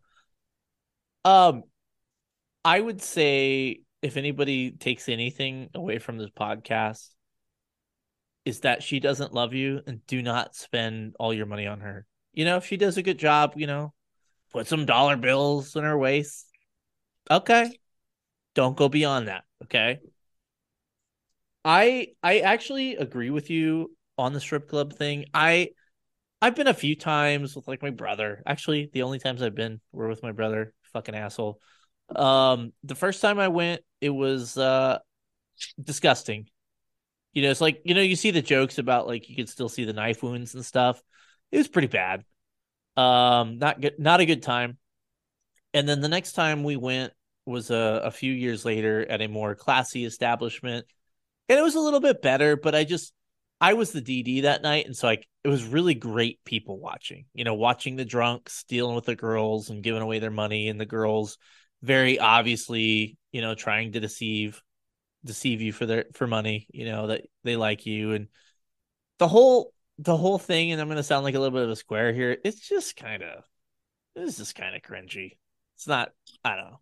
Not a big fan either. That's somebody's daughter. But I do enjoy porn. So the logic doesn't really check out. That's also somebody's daughter, and they may or may not be porking them, Wait, depending on what kind of search you're doing. okay, we don't we don't do that here. Saul, what what are you looking for? What's wrong? Sorry, step bro. My bad. porn is the devil too, though. But I won't go as far. All right, I got to tell the story because we're talking about it because it cracks me up. There's a page. It's called Survive Policing, and I only see it because people put it in their stories or occasionally, you know, it comes up on my feed. Is you know, you might like this page, and some of the points this guy makes are, are fine. They're pretty good points, but a couple times, and I think people bring it to my attention because they think, you know, they know I think it's funny. Is this guy like that'll be his thing? Like his post will be like stop masturbating, and I'm like, of all the problems in law enforcement, this is the one. This is the one we're gonna pick on. Like, let's fix everything else. Let's get guys can beat their meat. Okay, just let them fucking beat their meat. Okay, it's probably better you know, to get some fucking post nut clarity before you go to work anyway, so you make good decisions at work. But like this guy kind of cracks me up. And I don't know who he is, but he charges people to be in his group. And, you know, he's I think he said on there he was like a 10 year veteran and he's going to tell you how to survive your career, but no one knows how he is. Kind of back to this conversation we had a minute ago about, you know, the, these people training you and stuff and, and be careful what they're telling you. Somebody doesn't even identify themselves. And they're going to charge you 10 bucks to learn how to be a better cop. I would be very suspicious of that. And frankly, Have I you- think you're dumb if you give them money. You're it's a super underrated movie, and I haven't seen it in a long time. Have you seen the movie with Mel Gibson, uh, Ransom? No. It's it's kind of a good thriller movie. Um, not Michael Jackson thriller, the genre, but um, there's a great scene where the kidnappers, two of them are arguing with each other. I think it may be Donnie fucking Wahlberg, actually, but one of the other kidnappers is drinking and one of kidnapper A yells at kidnapper B for drinking. And he has this great line because they're babysitting this kid who's been kidnapped for a ransom. And the guy just very dryly looks into the camera and goes it's all right though because at least i'm not drinking with the kid. So that's what i always think of when people are doing shit like in their private life. Like if you're looking at porn like good on you um, maybe don't do it with people you have in custody or don't do it at the substation you know or don't bang your coworkers just you know all things just you know tuck them away think about it Maybe, maybe if you're the chief of police, maybe don't try to get nudies of your officers. I don't know. I think that would be good advice. oh god There's a free that happen Oh yeah, the uh the chief with the La Vergne, he was kind of in on this whole thing. Oh god damn Sh- i didn't think that thing could get any worse Yeah, she's gonna be rich. Um, but there, the survive the police or survive policing guy. There's, I got your next post done. Don't don't try and get nudies to your coworkers. I would get some. I could get behind that one. Can we just Anyway. agree on La Vergne that everybody was an adult and everybody sucks for very different reasons, both literally and figuratively? You know, I think this goes into this whole thing we talked about earlier with the DUIs and the downfall of society. People just have like no fucking restraint anymore. And we've made it, we always go too far, right? We've made it, I think it's okay to make a mistake. Okay.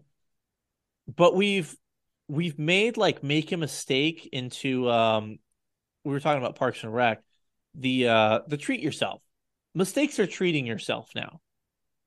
Like, you want to fucking get fucked by that dude? Treat yourself. You want to suck a dick? Treat yourself.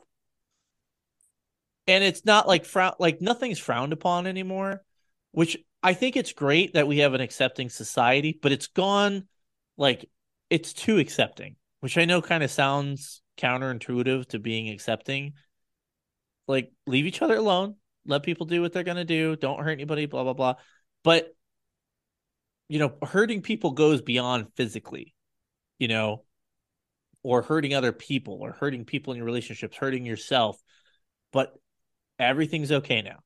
Everything's fucking okay. And people get caught up in the shit, I think, because there's no moral compass anymore. There's no yeah, some right and wrong.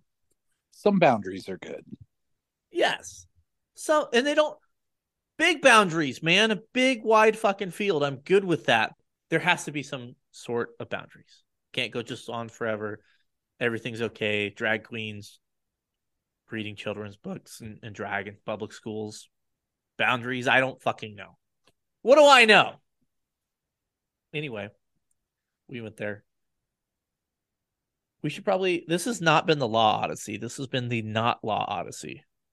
This has been the typical rant that we generally do. Do you have any other law questions we can button up real quick so we can pretend we've been productive? Oh yeah, I think so. Um, I think we've kind of talked about this before, but it's probably worth bringing up. Why are felonies being dropped to misdemeanors? That's oh god, you could spend three days on that. So the problem is most jurisdictions, if you're in any sort of larger area with a significant population, you cannot possibly run the numbers to try all the felony cases in the calendar days that you have available to do it while everybody's jockeying for speedy trial. I have sat in court where I am one of 24 lawyers. I counted once, that was the record I had 24 lawyers in the courtroom. Everybody was setting cases for trial and everything else. I'd roll into trial eight deep. Um, and I was not the only attorney assigned to that classroom, like or to that courtroom. You can't try all the cases. So plea bargains are a necessary evil that have to occur. The problem I have now, um, and I don't know if I'd get flack for this or not, is I'm trying to figure out the artful PC way to say this. Most district attorneys now are giant pussies. You don't say. Yeah, I, I just even when I talk to them, like in, you know, like we'll do wet labs and I'll volunteer for those and help shuffle drinks around to people and everything else. And we'll have young DAs come. I cannot stand anything more than young DAs, but they're also afraid of their records. I respect trial lawyers more that think they have enough to get a conviction, know it's the right thing to do, and they take a swing and miss. I'll respect that all day, every day over the DA who is just dumping cases left and right, either because they're a progressive dill hole who thinks that somebody's going to learn their lesson, or they're afraid to hurt their record. As oh god, I'm like ranting tonight. You can tell me to shut the fuck up. So You rant. Early I don't want to rant public de- anymore. early as a public defender, I learned this lesson. I went in to my public defender career naive and thinking that I was going to change the lives of one of every maybe 10 defendants that I represented, right? That is 25 year old young, eager public defender. By the time I left eight years later, I realized that number was more closer to one in a thousand, maybe. If I had a nun come back on a probation violation, I wouldn't have been shocked. Um, I thought this. So I'll give you an example. I may or may not have allegedly represented a dude who may or may not have shot somebody point blank in the chest. Ooh. The guy who got shot in the chest was an old school DOC guy that was like, I didn't see shit. Right? Like, I at least got to respect that he he's like, I'm not snitching on anybody. I'm like, dude, you got shot in the fucking chest. So, and I don't know if I told this story before, but this guy got a huge break and he got decades of his life back because the case was dismissed because the victim wouldn't cooperate. And I gave him the young public defender speech of, You got your life back. You can go turn over a new leaf. You go be productive in society. That's what I sounded like. Um, three months You're like Benjamin that- Button. You Yeah. were older. Okay. Three months later, that dickhead came back into court on an advisal because he got caught dealing drugs and was again looking at decades in prison. And I was like, Did you learn a fucking thing? No, no, he didn't. It's like, yeah, it just, it's very rare that you actually, and I know Ben has talked about it with like trying to help homeless people or addicts. We all have those stories where you try to help people until people want to get better or change, they're not fucking going to. So when these idiot progressives are like, oh, you have multiple gun convictions and you've done violent things, and we're going to let you out, and suddenly you're going to change everything about your makeup and your character. And you're going to undo a lifelong trend of bad decisions, and suddenly you're going to pull it out and be a good person. It's just naive and fucking stupid. That's my rant. I don't know. I don't even know where to fucking start there. It just it doesn't make any sense to me. I I try to be very I try to be understanding of people's positions. And mm. that's one of those things and there's multiple things. But that's one of those things where I just I can't I can't understand that. Like I get if it's like a kid or something does something stupid. Okay. You went fucking joyriding, you crashed a car. You were 16, you did something dumb. Okay.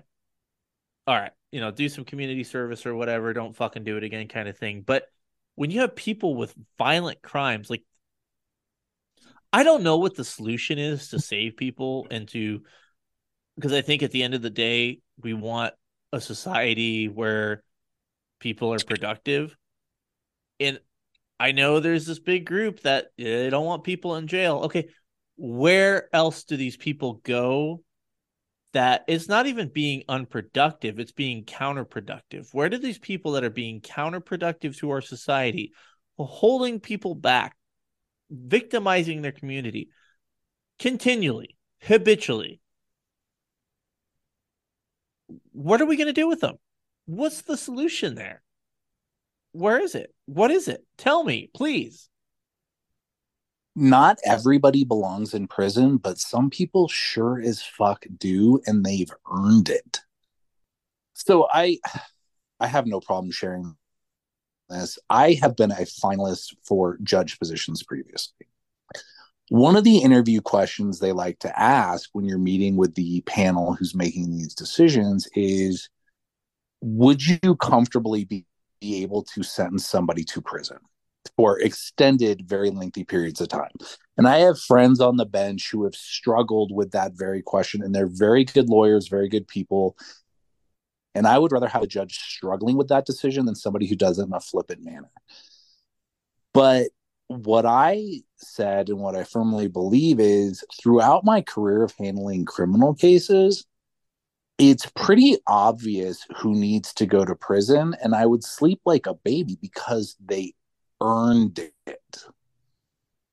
I mean, I've handled cases where people have been duct taped to chairs and stabbed. I've handled cases where somebody claimed a nine year old came on to them. I've handled cases where somebody boiled a baby to death. I mean, there's really messed up shit that when people go to prison, they fucking earned it. And to sit there and say that it's, I don't know, rude and unfair to criminals when they have to go and actually atone for the absolutely horrible shit they've done is just baffling to me. And I don't understand how we've gotten to this point in just, I mean, the difference in criminal law and punishment in the 13 years since I stopped doing it is mind blowing. And this trend just can't continue because good people are getting fucking killed.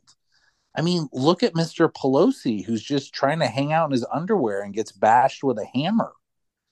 Nothing weird going on there at all, and nobody is yelling at their their stereo right now as to what activities may or may not have preceded hammering. It may have been a different kind of hammering that was going on before the hammer came out, but like I don't know, call me crazy. People should be safe in their homes back when I was practicing criminal law, if you broke into somebody's house, you were going to prison.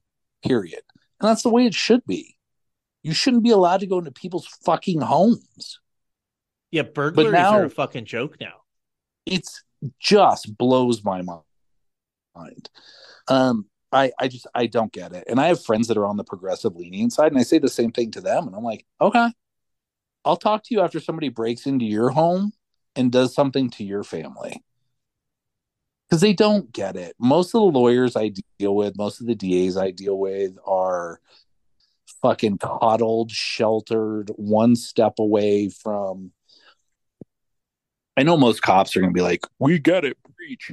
The disconnect in a courtroom versus what you see on the street level, I have the perspective of seeing both and I appreciate it and I'm cognizant of it what you see in a courtroom is sanitized and vastly different than what everybody listening to this podcast deals with on the street. And the only way to bridge that gap is to have people who actually have experience on the street level in the trenches. But you don't get that. You get a bunch of lily white motherfuckers who've never been in any bad or dangerous situation in their life. And they're like, oh, well, I think this defendant said he's sorry, and therefore we should really give him a chance. I mean, he only stabbed three people, he didn't really mean it. It's fucking obnoxious. I don't get it. I'm just ranting and getting irrationally angry. I apologize. No, it's okay. It, here's what's weird though is the people that are pro criminal justice reform they you know, like I, I've I've seen some oh we need the police back stuff. I've seen that. Okay. But as far as like the reform stuff goes, it's just getting worse and worse. And they're digging their heels in the sand. And it'd be one thing if you know we we let all these people out and good things happen. These people turn their lives around but that's not happening. You know we're not seeing the results. So yeah i get it's a human a human being right? Makes a mistake. Do they need to sit in, in jail forever? Maybe maybe not fine we can debate that but the thing that's never put in the picture is the actual victims. How they felt what they're going to deal with for the rest of their lives. I mean you know i've talked about it on this podcast before. I had a guy pull a gun on me. It fucks with me on a, a fairly regular basis. And yeah that that dude's going to be in jail for a long time but i'm still dealing with it you know the the traumatic crime victims and even the minor stuff. Have somebody break into your house i could fuck with somebody for a long time. Somebody steals your car somebody does whatever to you. No one thinks about that. You know we're we're so quick to how can we how can we restore this person back into the community rather than I, I'm sorry, man, and, and maybe this isn't a Christian thing to say, but I, fucking people need punished sometimes, and we're not doing I- that. I know I need to be spanked from time to time. Yeah, that took a weird turn. no, it's so here's the problem I have, and this is the whole the justice system is just getting fucked right now, and it this could be a three day conversation, but there are certain crimes where we used to all roll our eyes in court when a victim of a forgery stood up and said, you know, the cleaning person stole a check and forged a hundred dollar check, and they would like cry and act like their world was destroyed, and we'd all sit there being like, dude, shut the fuck up. The case that's getting called after you, the person got stabbed 14 times. Have a little perspective. The problem, though, now is we're feeling sorry and making excuses for the person who stabbed somebody 14 times. You know what I think? I think the person who was stabbed 14 times didn't deserve to have extra holes in their body. And I don't care what race, religion, orientation, I don't give a shit what you identify as you probably don't deserve to be stabbed. Um, and I think that's the really frustrating part for everybody out there in the good fight is we've just blurred these lines of since when did the criminals become the fucking victims? It's obnoxious. I hate every bit of it. You know, here's what's weird though. It doesn't exist everywhere. And that is why everyone should leave the cities, leave the suburbs. You know what? Actually, take that back. You guys all fucking stay there. Don't ruin rural America because it's fucking awesome. Yeah, and if you're in California right now, fucking stay in California. Nobody wants you. Except one person we both mutually know. Who we love, but they're not even from there. Um, you know what cracks me up, and I fucking love it. I at first I was like, this is fucking weird. They play on the radio out here. They play the crime blotter when people get arrested, right? And it's so and so was stopped and taken to jail for suspended drivers and license and a five hundred dollar bond. It blows my mind because I've written people tickets for that and tell them, please don't drive and drive away, knowing full well they're going to drive. People here are going to fucking jail for suspended licenses. It's awesome. It's and I just would encourage everybody think when you vote. Um I'm a huge fan of democracy, but holy shit. We have so many dumbasses move into particular states and completely ruin everything that used to be good about them. Um, back in the day, and we would make fun of them for doing this.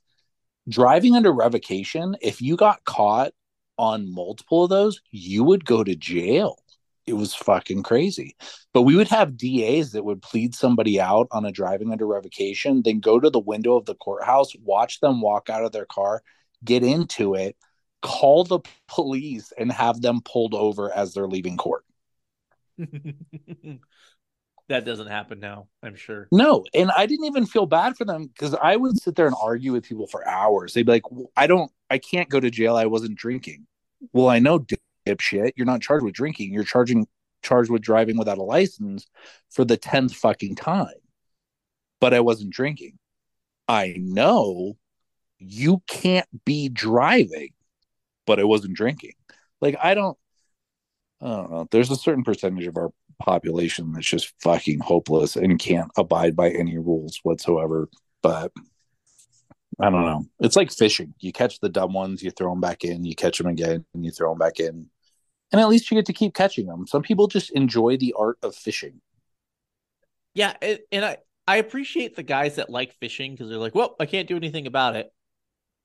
I'm a classic overthinker, and when I would go fishing, and then the DA would take my fish off the hook and throw it back in, I'd question why I'm fishing in the first place. Yeah. You just have to enjoy the hide and seek nature of it, or you're gonna drive yourself bonkers. I always say when I when I teach you can't if you start consuming your mind with what happens downstream, you're going to lose the ability to effectively do your job. You just got to focus on what's right in front of you and what happens down the road happens down the road. I know it's easier said than done, but you can't control that. And it is going to ebb and flow. You've already seen this tide starting to turn where people are like, oh, it's weird that crime is increasing. Like, no shit. All of us were saying that five years ago it's just most people are stupid and I can't deal with it and humanity is doomed and if anybody has a compound I can hang out at when the world ends, let me know, hit me up. I'll be serving Kool-Aid. Yeah. Was that Jonestown or Johnstown? Something Jonestown? like that. Something like that. I was you know it's weird that came up because I was reading about that the other day. Crazy story. Uh let's do some legal questions here. How does he sleep at night thinking that STP and Pearl Jam don't sound exactly like? Oh my god, go fuck yourself. Was that my homie that sent that shit in? I can only assume. Fuck you. Fuck you twice. Okay. A, both great bands. We can all agree. Pearl Jam, STP. If you grew up listening to music after the 90s, your brain is broken and I feel bad for you. You had a terrible upbringing.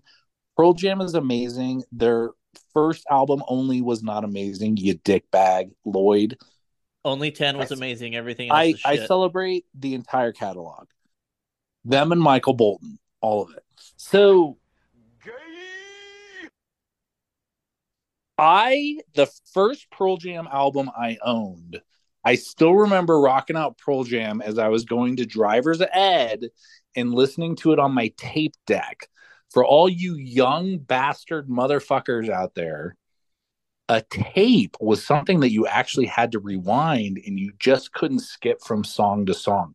You had to listen to music like a pioneer and it taught you to appreciate it. And it taught you to appreciate Pearl Jam, you fucking millennial fucks. All right, thank you. Pearl Jam's dog shit. You know what's funny is uh, I got a notification from Metallica that they are gonna put their new album on cassette tape, which I thought was pretty fucking funny. That's legit. I applaud that. Do you remember uh getting a uh God, I, I feel so bad for how much money I probably spent of my parents getting the blank tapes and recording songs off the radio. Do you remember doing that?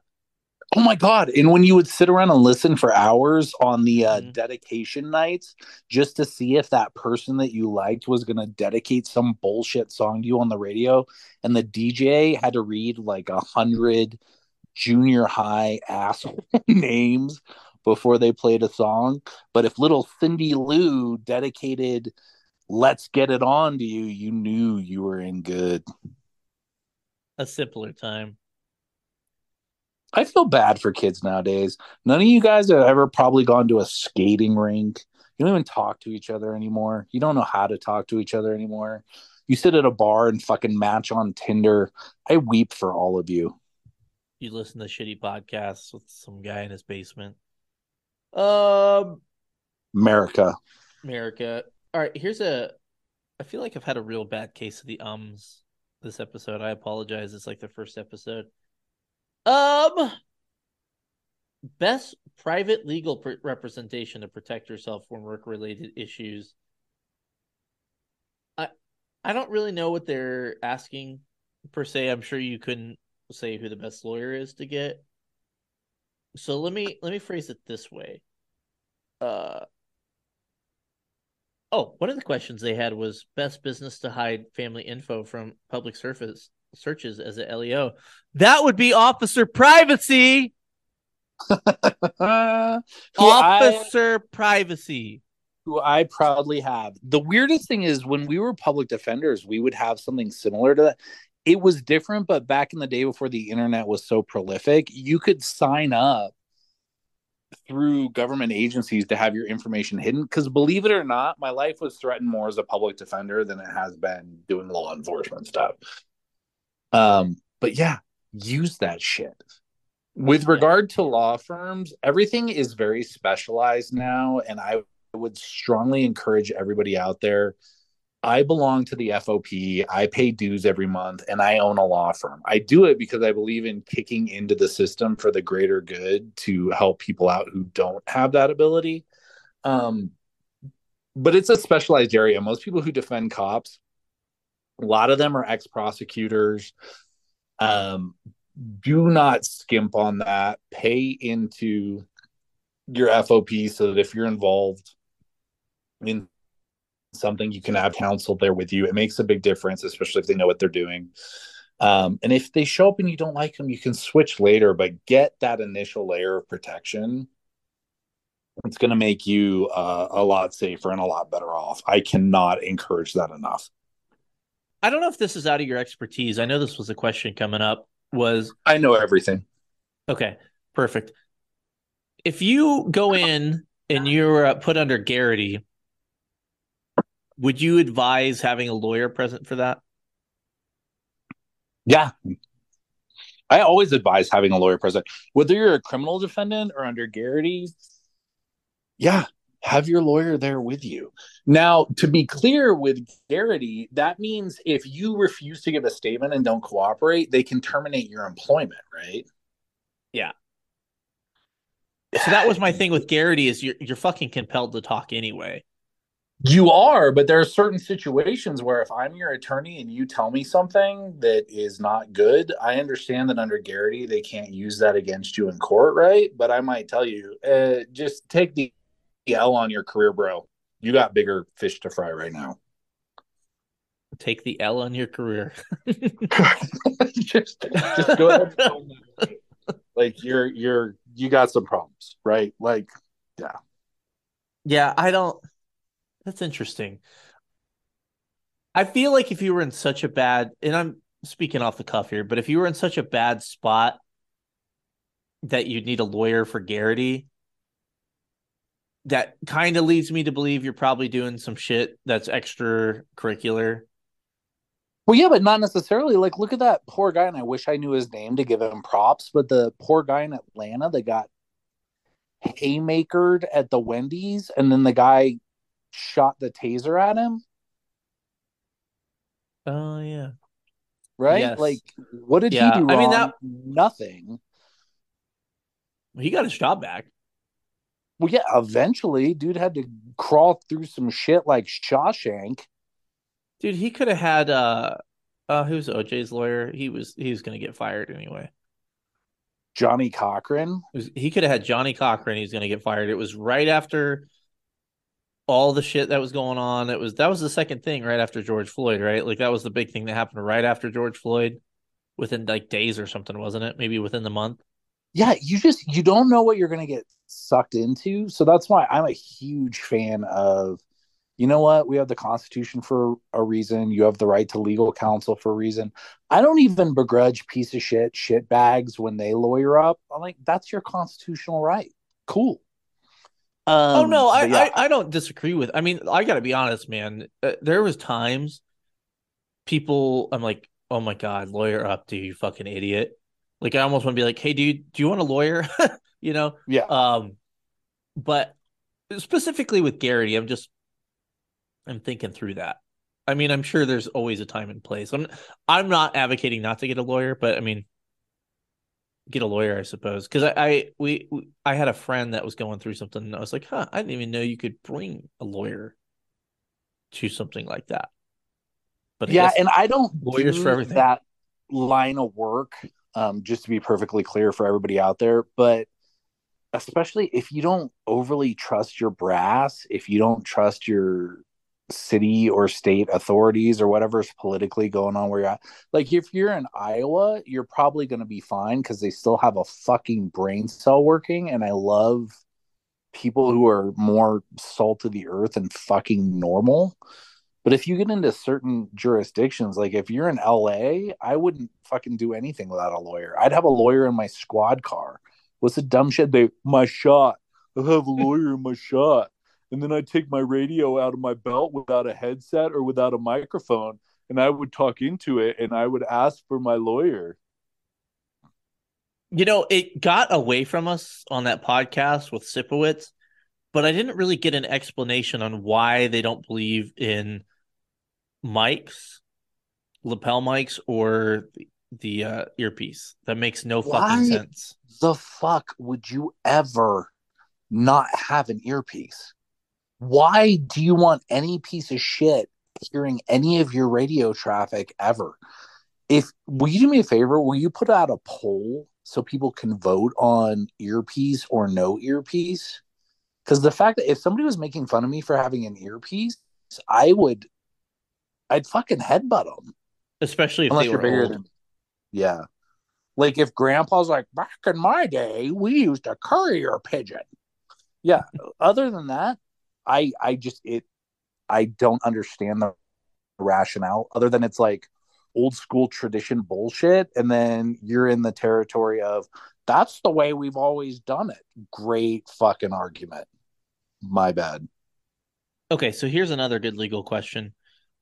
Is it gay if it's a three way? Depends. Are you gay for the stay? And who are you doing the three way with?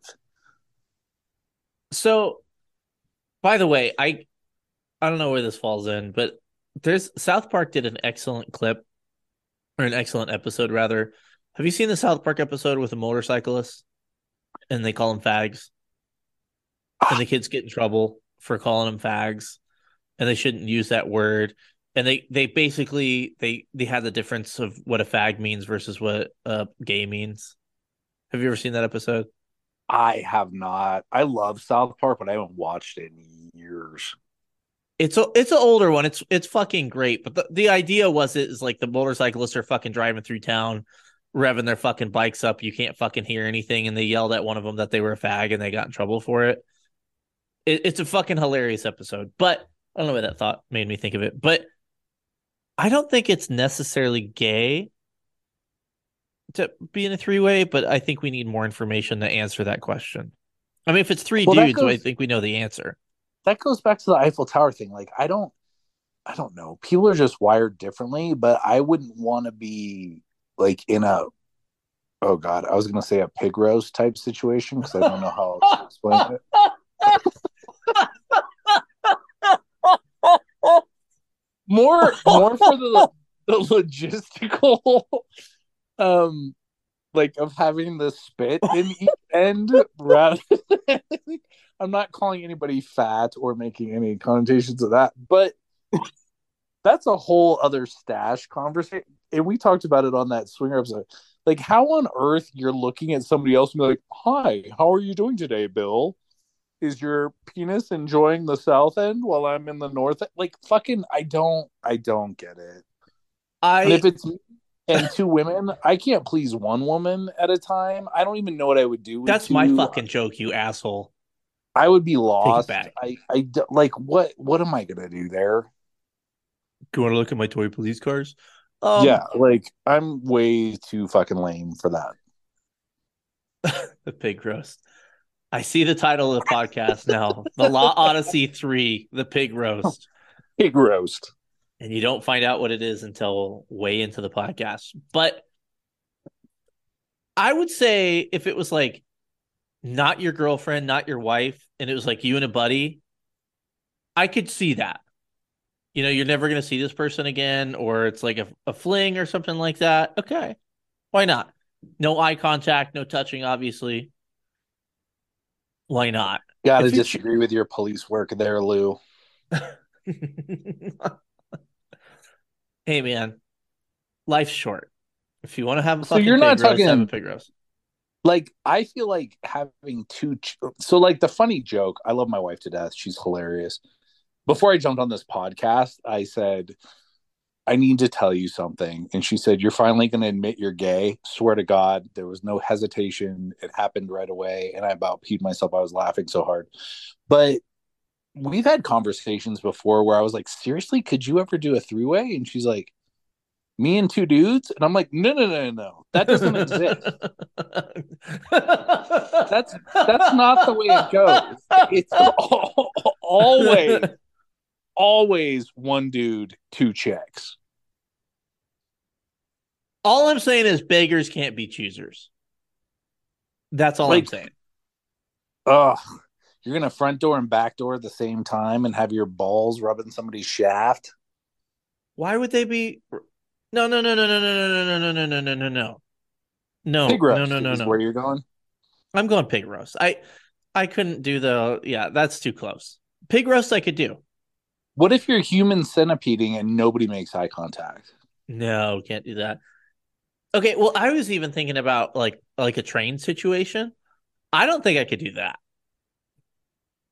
Like I if if I was in the oh my god, what are, what are we talking about? But if I was in the pig roast situation,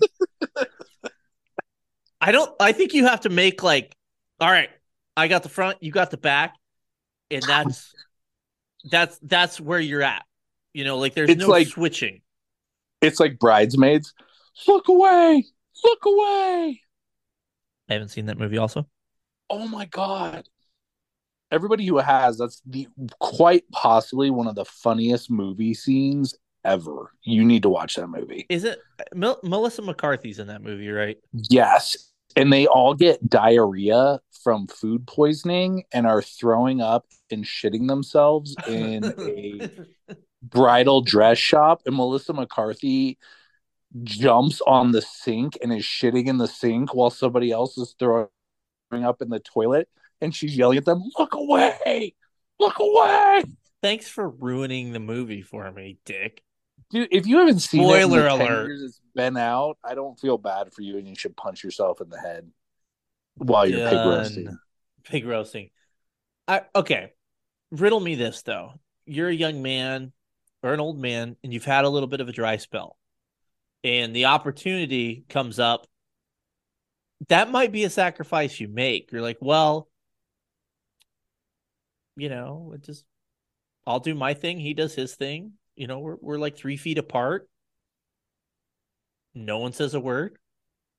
I'm What's the problem? sadly at the age in my life where I'm like that or a good pair of sweatpants and a glass of whiskey in my couch. I'm fucking couching it, bro. I hope I hope you never happen to me. I want to be horny forever. Okay, There's at least like note- three people out there that understand what I'm talking about. We're like, ooh, sweatpants. I don't have to worry about Boomers. anything burning when I pee.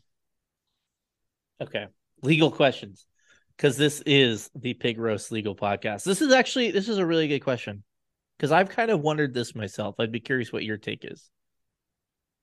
Would a family slash victim have enough ground to file a lawsuit against an agency slash officer who fails to act? The example is chase a subject who is fleeing from an assault, felony, weapons crime due to policy restrictions. Uh, for instance, the suspect flourishes. I like that flour- flourishes. I don't think that's the word you meant to use.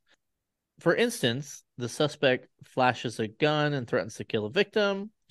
LEO gets behind the suspect who flees, and due to the chase policy, they cannot chase. A few hours later, and the same suspect proceeds to shoot and kill the victim. So that's kind of the damned if you don't, right? So along years ago, the problem was, and this is when a lot of the um oh my god, pursuit policies got altered, is there were quite a few cases where police would chase somebody on not the most serious offense and the person would lose control of their car and kill an innocent family. Like saw that happen several times in the eight years I practiced criminal law. I'm sure everybody out there has stories about it. Um, so I think modification of the pursuit policy, like should you be running somebody down at 100 miles an hour for a forgery? Probably not, right? Um, but as far as predicting the future, if you've got a violent crime with weapons involved, would your old agency have authorized that pursuit? I feel like a lot of agencies, that one you're probably imminent serious bodily injury or death and a high likelihood and they're fleeing, you might be able to pursue that even in more strict jurisdictions. What are your thoughts? I think with and I'm a little rusty. It's been a while since I read my policy and procedure, but I think you probably are good to go on something like that where you have you have the weapon, you have the threat kind of thing. You know, in Colorado, it's a felony menacing. I know that's not necessarily a thing in other places. Uh, I think some places it's under assault, and uh, I think there's some other charges for it. But I, I would argue most places, if somebody, you know, displays a weapon, is probably a felony and makes threats. well, especially if they're being irrational and threat to the public and everything else, you have to be able to articulate it, but you might be all right there. The problem is it that's just super fact dependent. Yeah. Well, and and I I meant to look this up before we started, but I failed at doing that. But there's um you know the law that or the case law that always comes up when you have like the ACAB people that don't like cops and they say, well, the cops don't even have to protect you, kind of thing. Which they're they're taking the case law kind of out of context. Where what was it? It was like a a nine one one call, and they went and checked it out. And they couldn't get in, and people were like kidnapped inside or something like that. And so they tried to sue the police department, and the court was like, no, you can't, you can't sue the police department. The police, they can't predict the future. They you can't hold them liable for failing to protect you, kind of thing. It's and not Minority Report. Yeah, it, it's uh, police but, police departments and police officers get sued for negligence and shit all of the time. It, I I would think in this circumstance you can't you can't predict the future, right? Like the guy did it and then he didn't you know, if he had the weapon and he didn't shoot him then, I think you could make an argument. Well, they they had their chance, kind of thing. I don't know. Yeah. I mean, you're the lawyer. I, I, anybody can sue for anything, but I, I don't think that would go anywhere. Yeah, I mean, uh, what do you do? You take the steps to say, "Hi, this is how you can go get a protection order. Do you have anywhere else you can stay tonight? We're going to swear out a warrant for them for the menacing, but we can't guarantee we're going to catch them tonight." Um, do those suck? Yeah, but you can't. The thing that stinks is you can only do what you can do. The beautiful thing about being a line officer is hey, I wanted to catch the guy and I want to chase him, but my supervisor called him off. As shitty as it sounds, I'm a huge fan of that liability then passes from me to up the food chain. Good luck, bro. That that is a tough one though, because I I've wondered that myself for a long time. Is there were some things that I thought we should have chased. I'm like, well, what if they go out and they kill somebody? What's the legal consequences? And I, I don't, I really don't think there are. But depending on, you know, if you don't do anything and you do nothing and you don't take any steps, I think maybe there's something there. But again, I, it's so hard, you know, on some of that stuff because, like, like Saul said, it's very fact dependent well, how many of us have every single person listening to this has been on a call where you damn well want to kick a door to get into a residence, but you don't have a legal basis to do it, even though you know it's probably the right thing to do? Yeah. Yep. That's come up a couple times in my career. Can't do it. Yeah. I'm, we've all been there. And you'd like kicking doors, fun. I want to kick a door. But so my amusement another... is not an exception to the Fourth Amendment. It should be though. Here's a, uh, another one I'm going to handle. You take a breather there, Saul. The question was Are probation parole officers covered under the Law Enforcement Officer Safety Act? I Googled it because I, I I assume maybe maybe you would know Saul, but I Googled it and nerd it does It doesn't appear that they are. I found a uh, something from the Arizona AG that talked about that. It doesn't sound like they fit it, but I would not, you know, I'd probably do a little more research. I assume you don't know that one, Saul. Saul muted. He's masturbating. Peeing, masturbating. It's the same thing. Um, there was a guy who sent a message and he said, "I have proof my agency is illegally targeting minorities. How should I proceed?" Which I wasn't sure if that was like a troll kind of thing, and I messaged him a little bit, and he indicated he had been fired, but then he has some recordings of them saying some fucked up shit. I don't know. I would uh, probably advise you to take that to somebody that could do something about that. Probably not the poorly made police podcast. Perhaps the highest law enforcement body in your state would be probably a good start. That would be my two cents. Saul, I don't know if you have anything to add to that. Well, stepping back now that I'm done urinating, um, with regard to probation or parole, uh, I will state that I teach at some law enforcement academies where parole puts people through post academies. I don't, I really have not heard of any unless it's like a cop that retires to becoming a probation officer. I don't think that would apply, but some parole agencies do have certified law enforcement officers. So maybe. Um, what was the second thing? Oh, the race. Yeah. Like if there's fucked up shit going on, first of all, let's all get on the soapbox a little bit. If people are doing fucked up shit in your department, call it out. I mean, we have to be better than that. You got to stand up to that nonsense. I know it's not always easy, but if there's systemic messed up stuff going on, there are outside agencies you can reach out to uh, and report it and likely be protected under whistleblower statutes and things of that nature.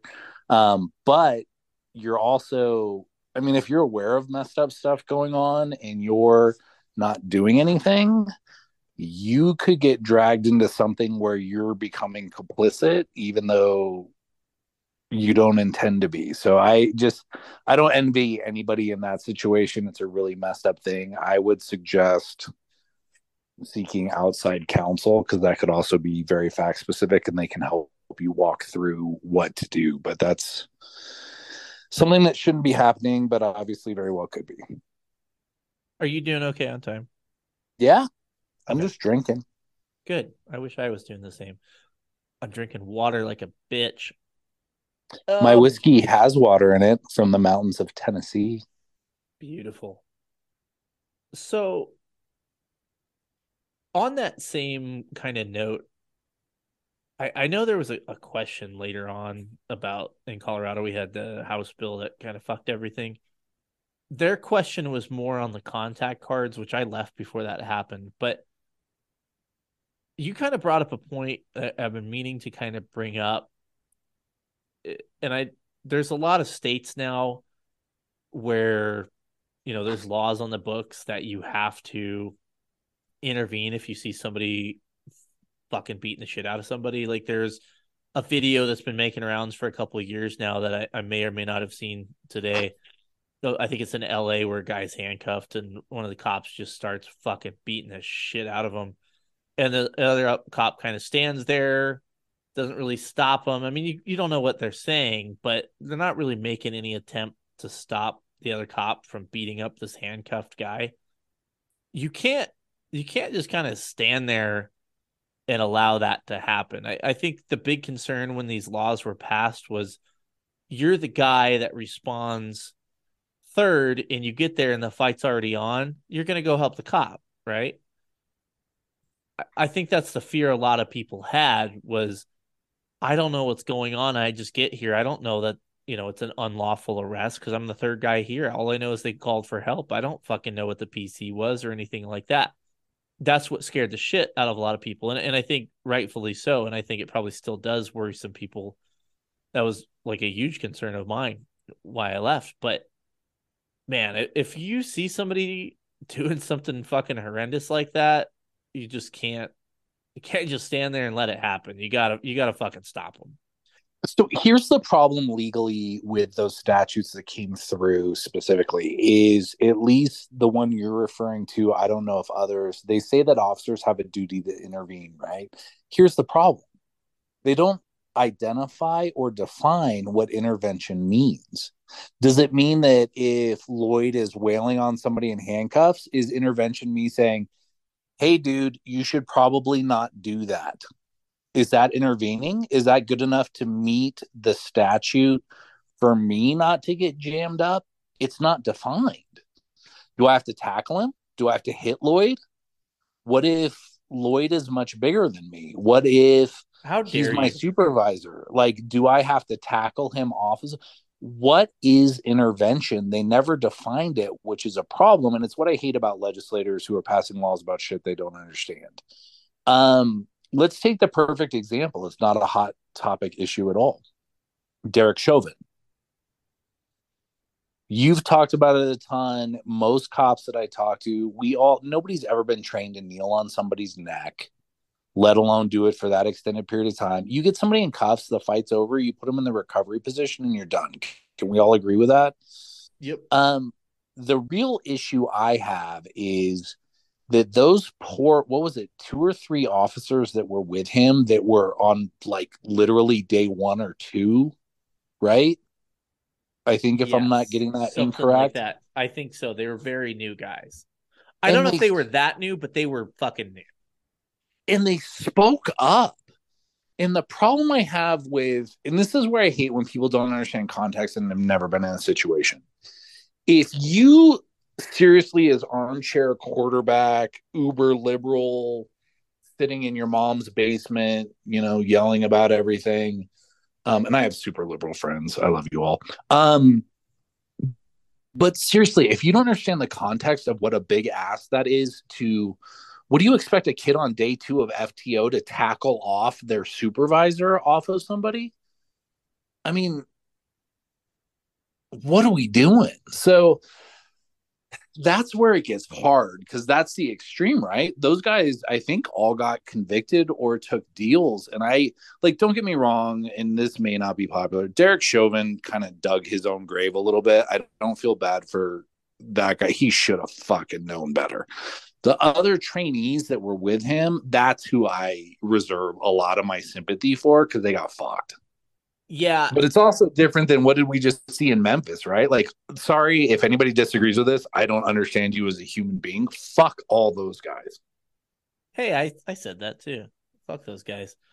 Hey, so I had I had a, a question roll in from uh, a good friend of the podcast who uh I don't really remember his question. He wanted to know if you he had some Britishy term for what your job was. He wanted to know if you were a solicitor solicitor or something.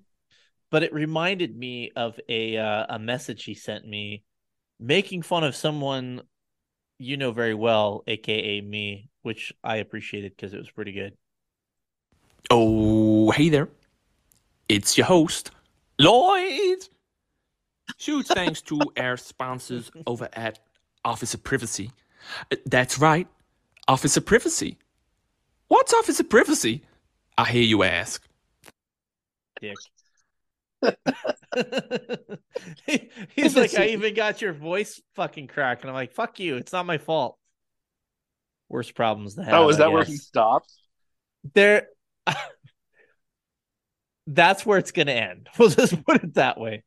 That's where it's gonna end. There is He's more. amazing and He hilarious.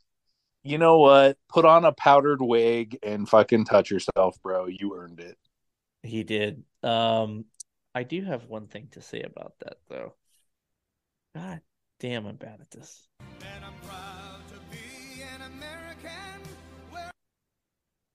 And I have a whole nother set of messages he sent me, which I'll play uh one of the next episodes coming up. We've been going for a while. I want to try and get everybody's questions in. We'll try and do a little speed round here, okay? Uh, if my siren lights and sirens aren't on, am I pursuing? I think not. Are you traveling at a higher rate of speed than the speed limit? Very close in proximity to the person that you're not chasing?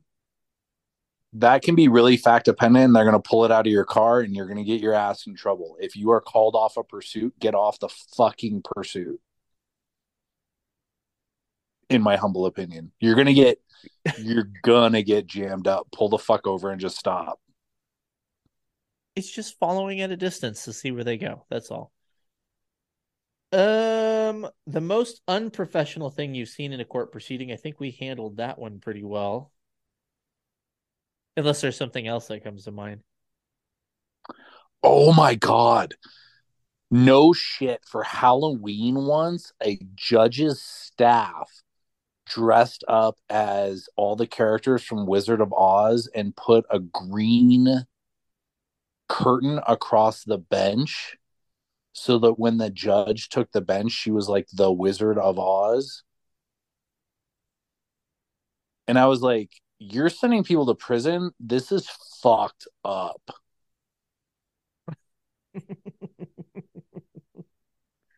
I think it's fine. Have a little fun. It's fine. It's Halloween. this is a, a question that came in specifically for you. Why are you gay? I don't care how many times I watch that, that will never not be funny. Who said I'm gay? You are gay. Fucking love that. Oh, I have a, Ugandan Knuckles update. Not that anybody knows who what that is. Apparently, my friend did not put enough postage on it, so hopefully, I will be getting it soon in the mail. I cannot wait. I have no idea what you're talking about. Yeah. yeah. Let's see. This guy said he sent in a message. Let's see if I can find that. Um, when a judge holds someone in contempt, what's the maximum sentence? I think it varies from state to state, but if I remember correctly, the maximum penalty for direct contempt, meaning something that occurred in court in front of the judge, I think you can get up to six months. Wow, that's pretty fucking good. I don't know of an instance where that actually happened, but I mean, usually have you would get fined. I've been threatened with contempt, but Have you seen somebody actually get charged with it? So you don't actually. It happens in one of two ways. You can either be in direct or indirect contempt. So if you are in court and do something like what you probably would have seen in movies, that's direct contempt, and the judge can just issue the punishment right then, whether it's a fine or you could be taken into custody.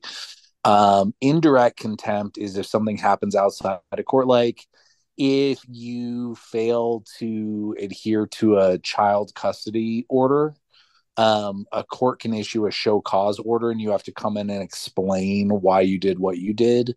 And you're entitled to have a hearing present witnesses and it's determined then whether or not you're actually going to be held in contempt and then whatever the punishment is. It doesn't happen as far as the direct contempt something somebody does in court usually it's a fine Well, that's no fun. but i do know i can't think of any specific instances but i do know lawyers that have been i mean watch my cousin vinny where he keeps getting taken into custody and spending the night in jail that can happen Good to know. Well, good sir, Saul, I think and I hope I covered everything I wanted to talk about, um, which was mostly penises and pig roast. now i Is there want anything- barbecue That's not what you want.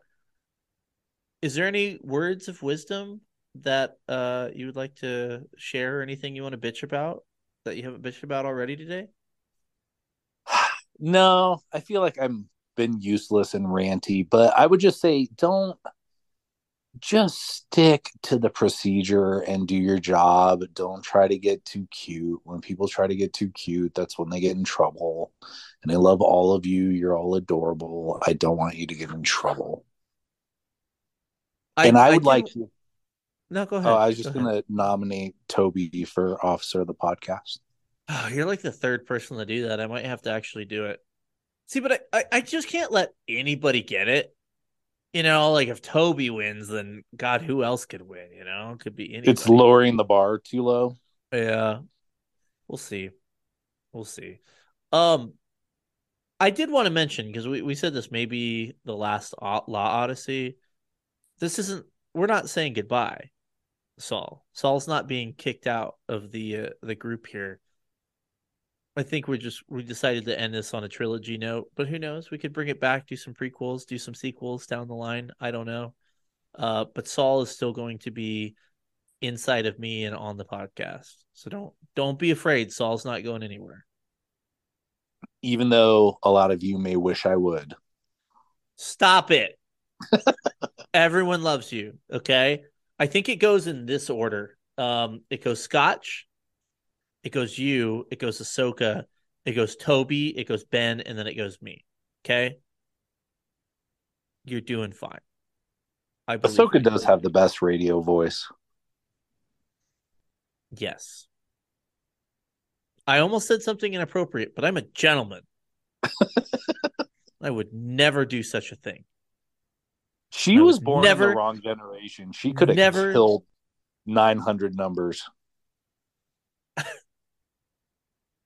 You know, I would like to uh, have a moment of silence for all the uh, sex phone workers that actually have to have sex now because do those still exist? Should we call a one in 900 number and see if it works? I don't know. My wife and I were talking about that the other night. I was like, do those things still? Because if when I was younger, if you're watching TV past 10 o'clock, it was always the commercials took a very decided shift from normal stuff to everything was a fucking 900 number. And it's just hilarious. And I never, I was too young, but it was hilarious to me that people would call those things and just talk dirty to some 300 pound man with an effeminate voice. But I, I really want to Google. I, I used to know all the ones to call, but I don't know um if they work. I don't know. I don't want to really Google a phone sex line, but I'm going to. Oh my god. Okay, I you wonder ready? if you can still pay for the number 1 900 eat dick. Was it? Let's see. We got jerkmates.net. You know, I'm gonna get all these. That's probably my favorite one is jerkmates.net. I'm gonna get all these fucking like weird ads show up now. You are. Uh, I didn't think of this full. one out. Oh god. We're Is doing there it. is there 1 900 pig roast? All right, you ready? Let's see me see me if you can hear it. Hello, baby. Welcome to 1 800 Phone Sex. And our name says it all. Mm. Want me to send you a sexy pic of me? Press 1 now if you're over 18.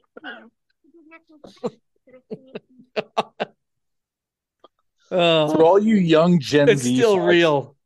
That's how the pioneers did it. You had to use your imagination. Do we got time for one more story? A pioneer story. related to that. There's no way we don't have time. Pioneer story. So kids, yo, hold on. Let me let me like set let me set the stage for this. Okay, we gotta. I got if I'm gonna tell this story, I gotta do it right. Um, Just remember that most people listening to this have never died of dysentery. All right. This isn't even good music.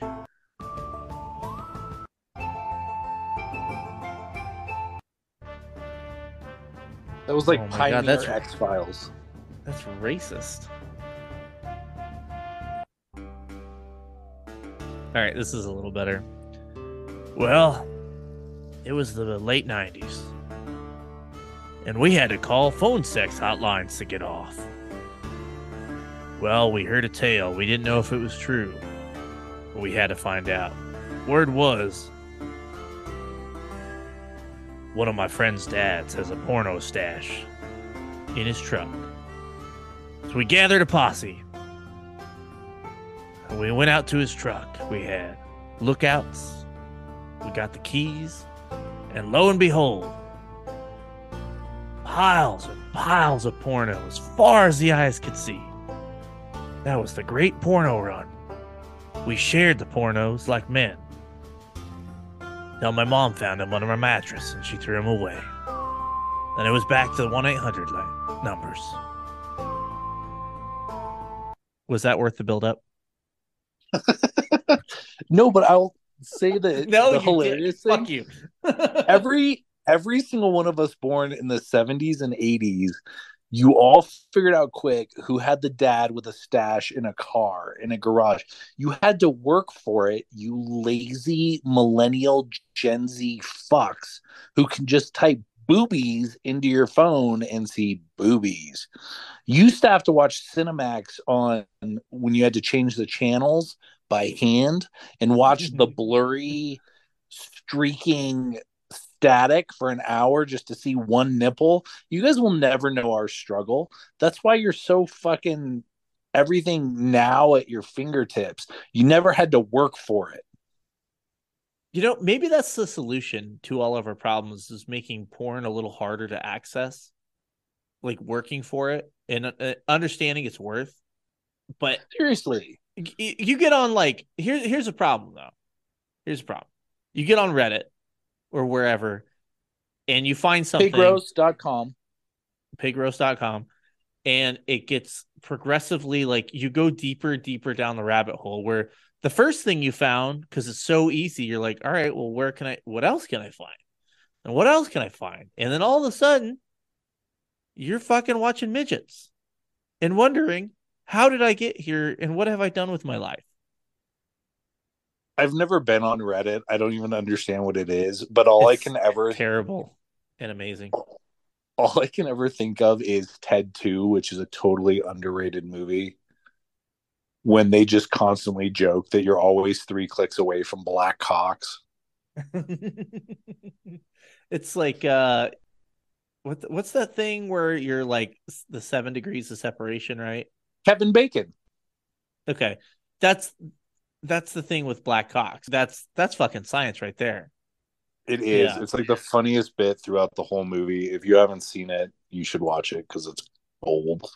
you've refer wait ted 2 is that the one with the bear with the yes. is it that old i thought that i'm I haven't seen ted yet What? i haven't i'm telling you kids paw patrol gets in It's my way got a teddy bear in it, dude. Ugh. Show it to Maybe your kids. your some time. wife, you wife, your wife will completely understand. I'll see what I can do. I mean, here's the thing: is I'm kind of making excuses, but parents know, like, you can try and watch something, but if a kid's like in that like phase where like the only fucking thing he'll watch is a certain thing, you're fucked. Like we were trying to watch The Mandalorian the other day, and he's screaming the whole time, "Paw Patrol, Paw Patrol! I want to watch Paw Patrol. Turn on Paw Patrol." God damn you, Chase! That's why le- legit, I tell all my friends who have babies, I love you. Call me in 12 fucking years when you can be a normal human again.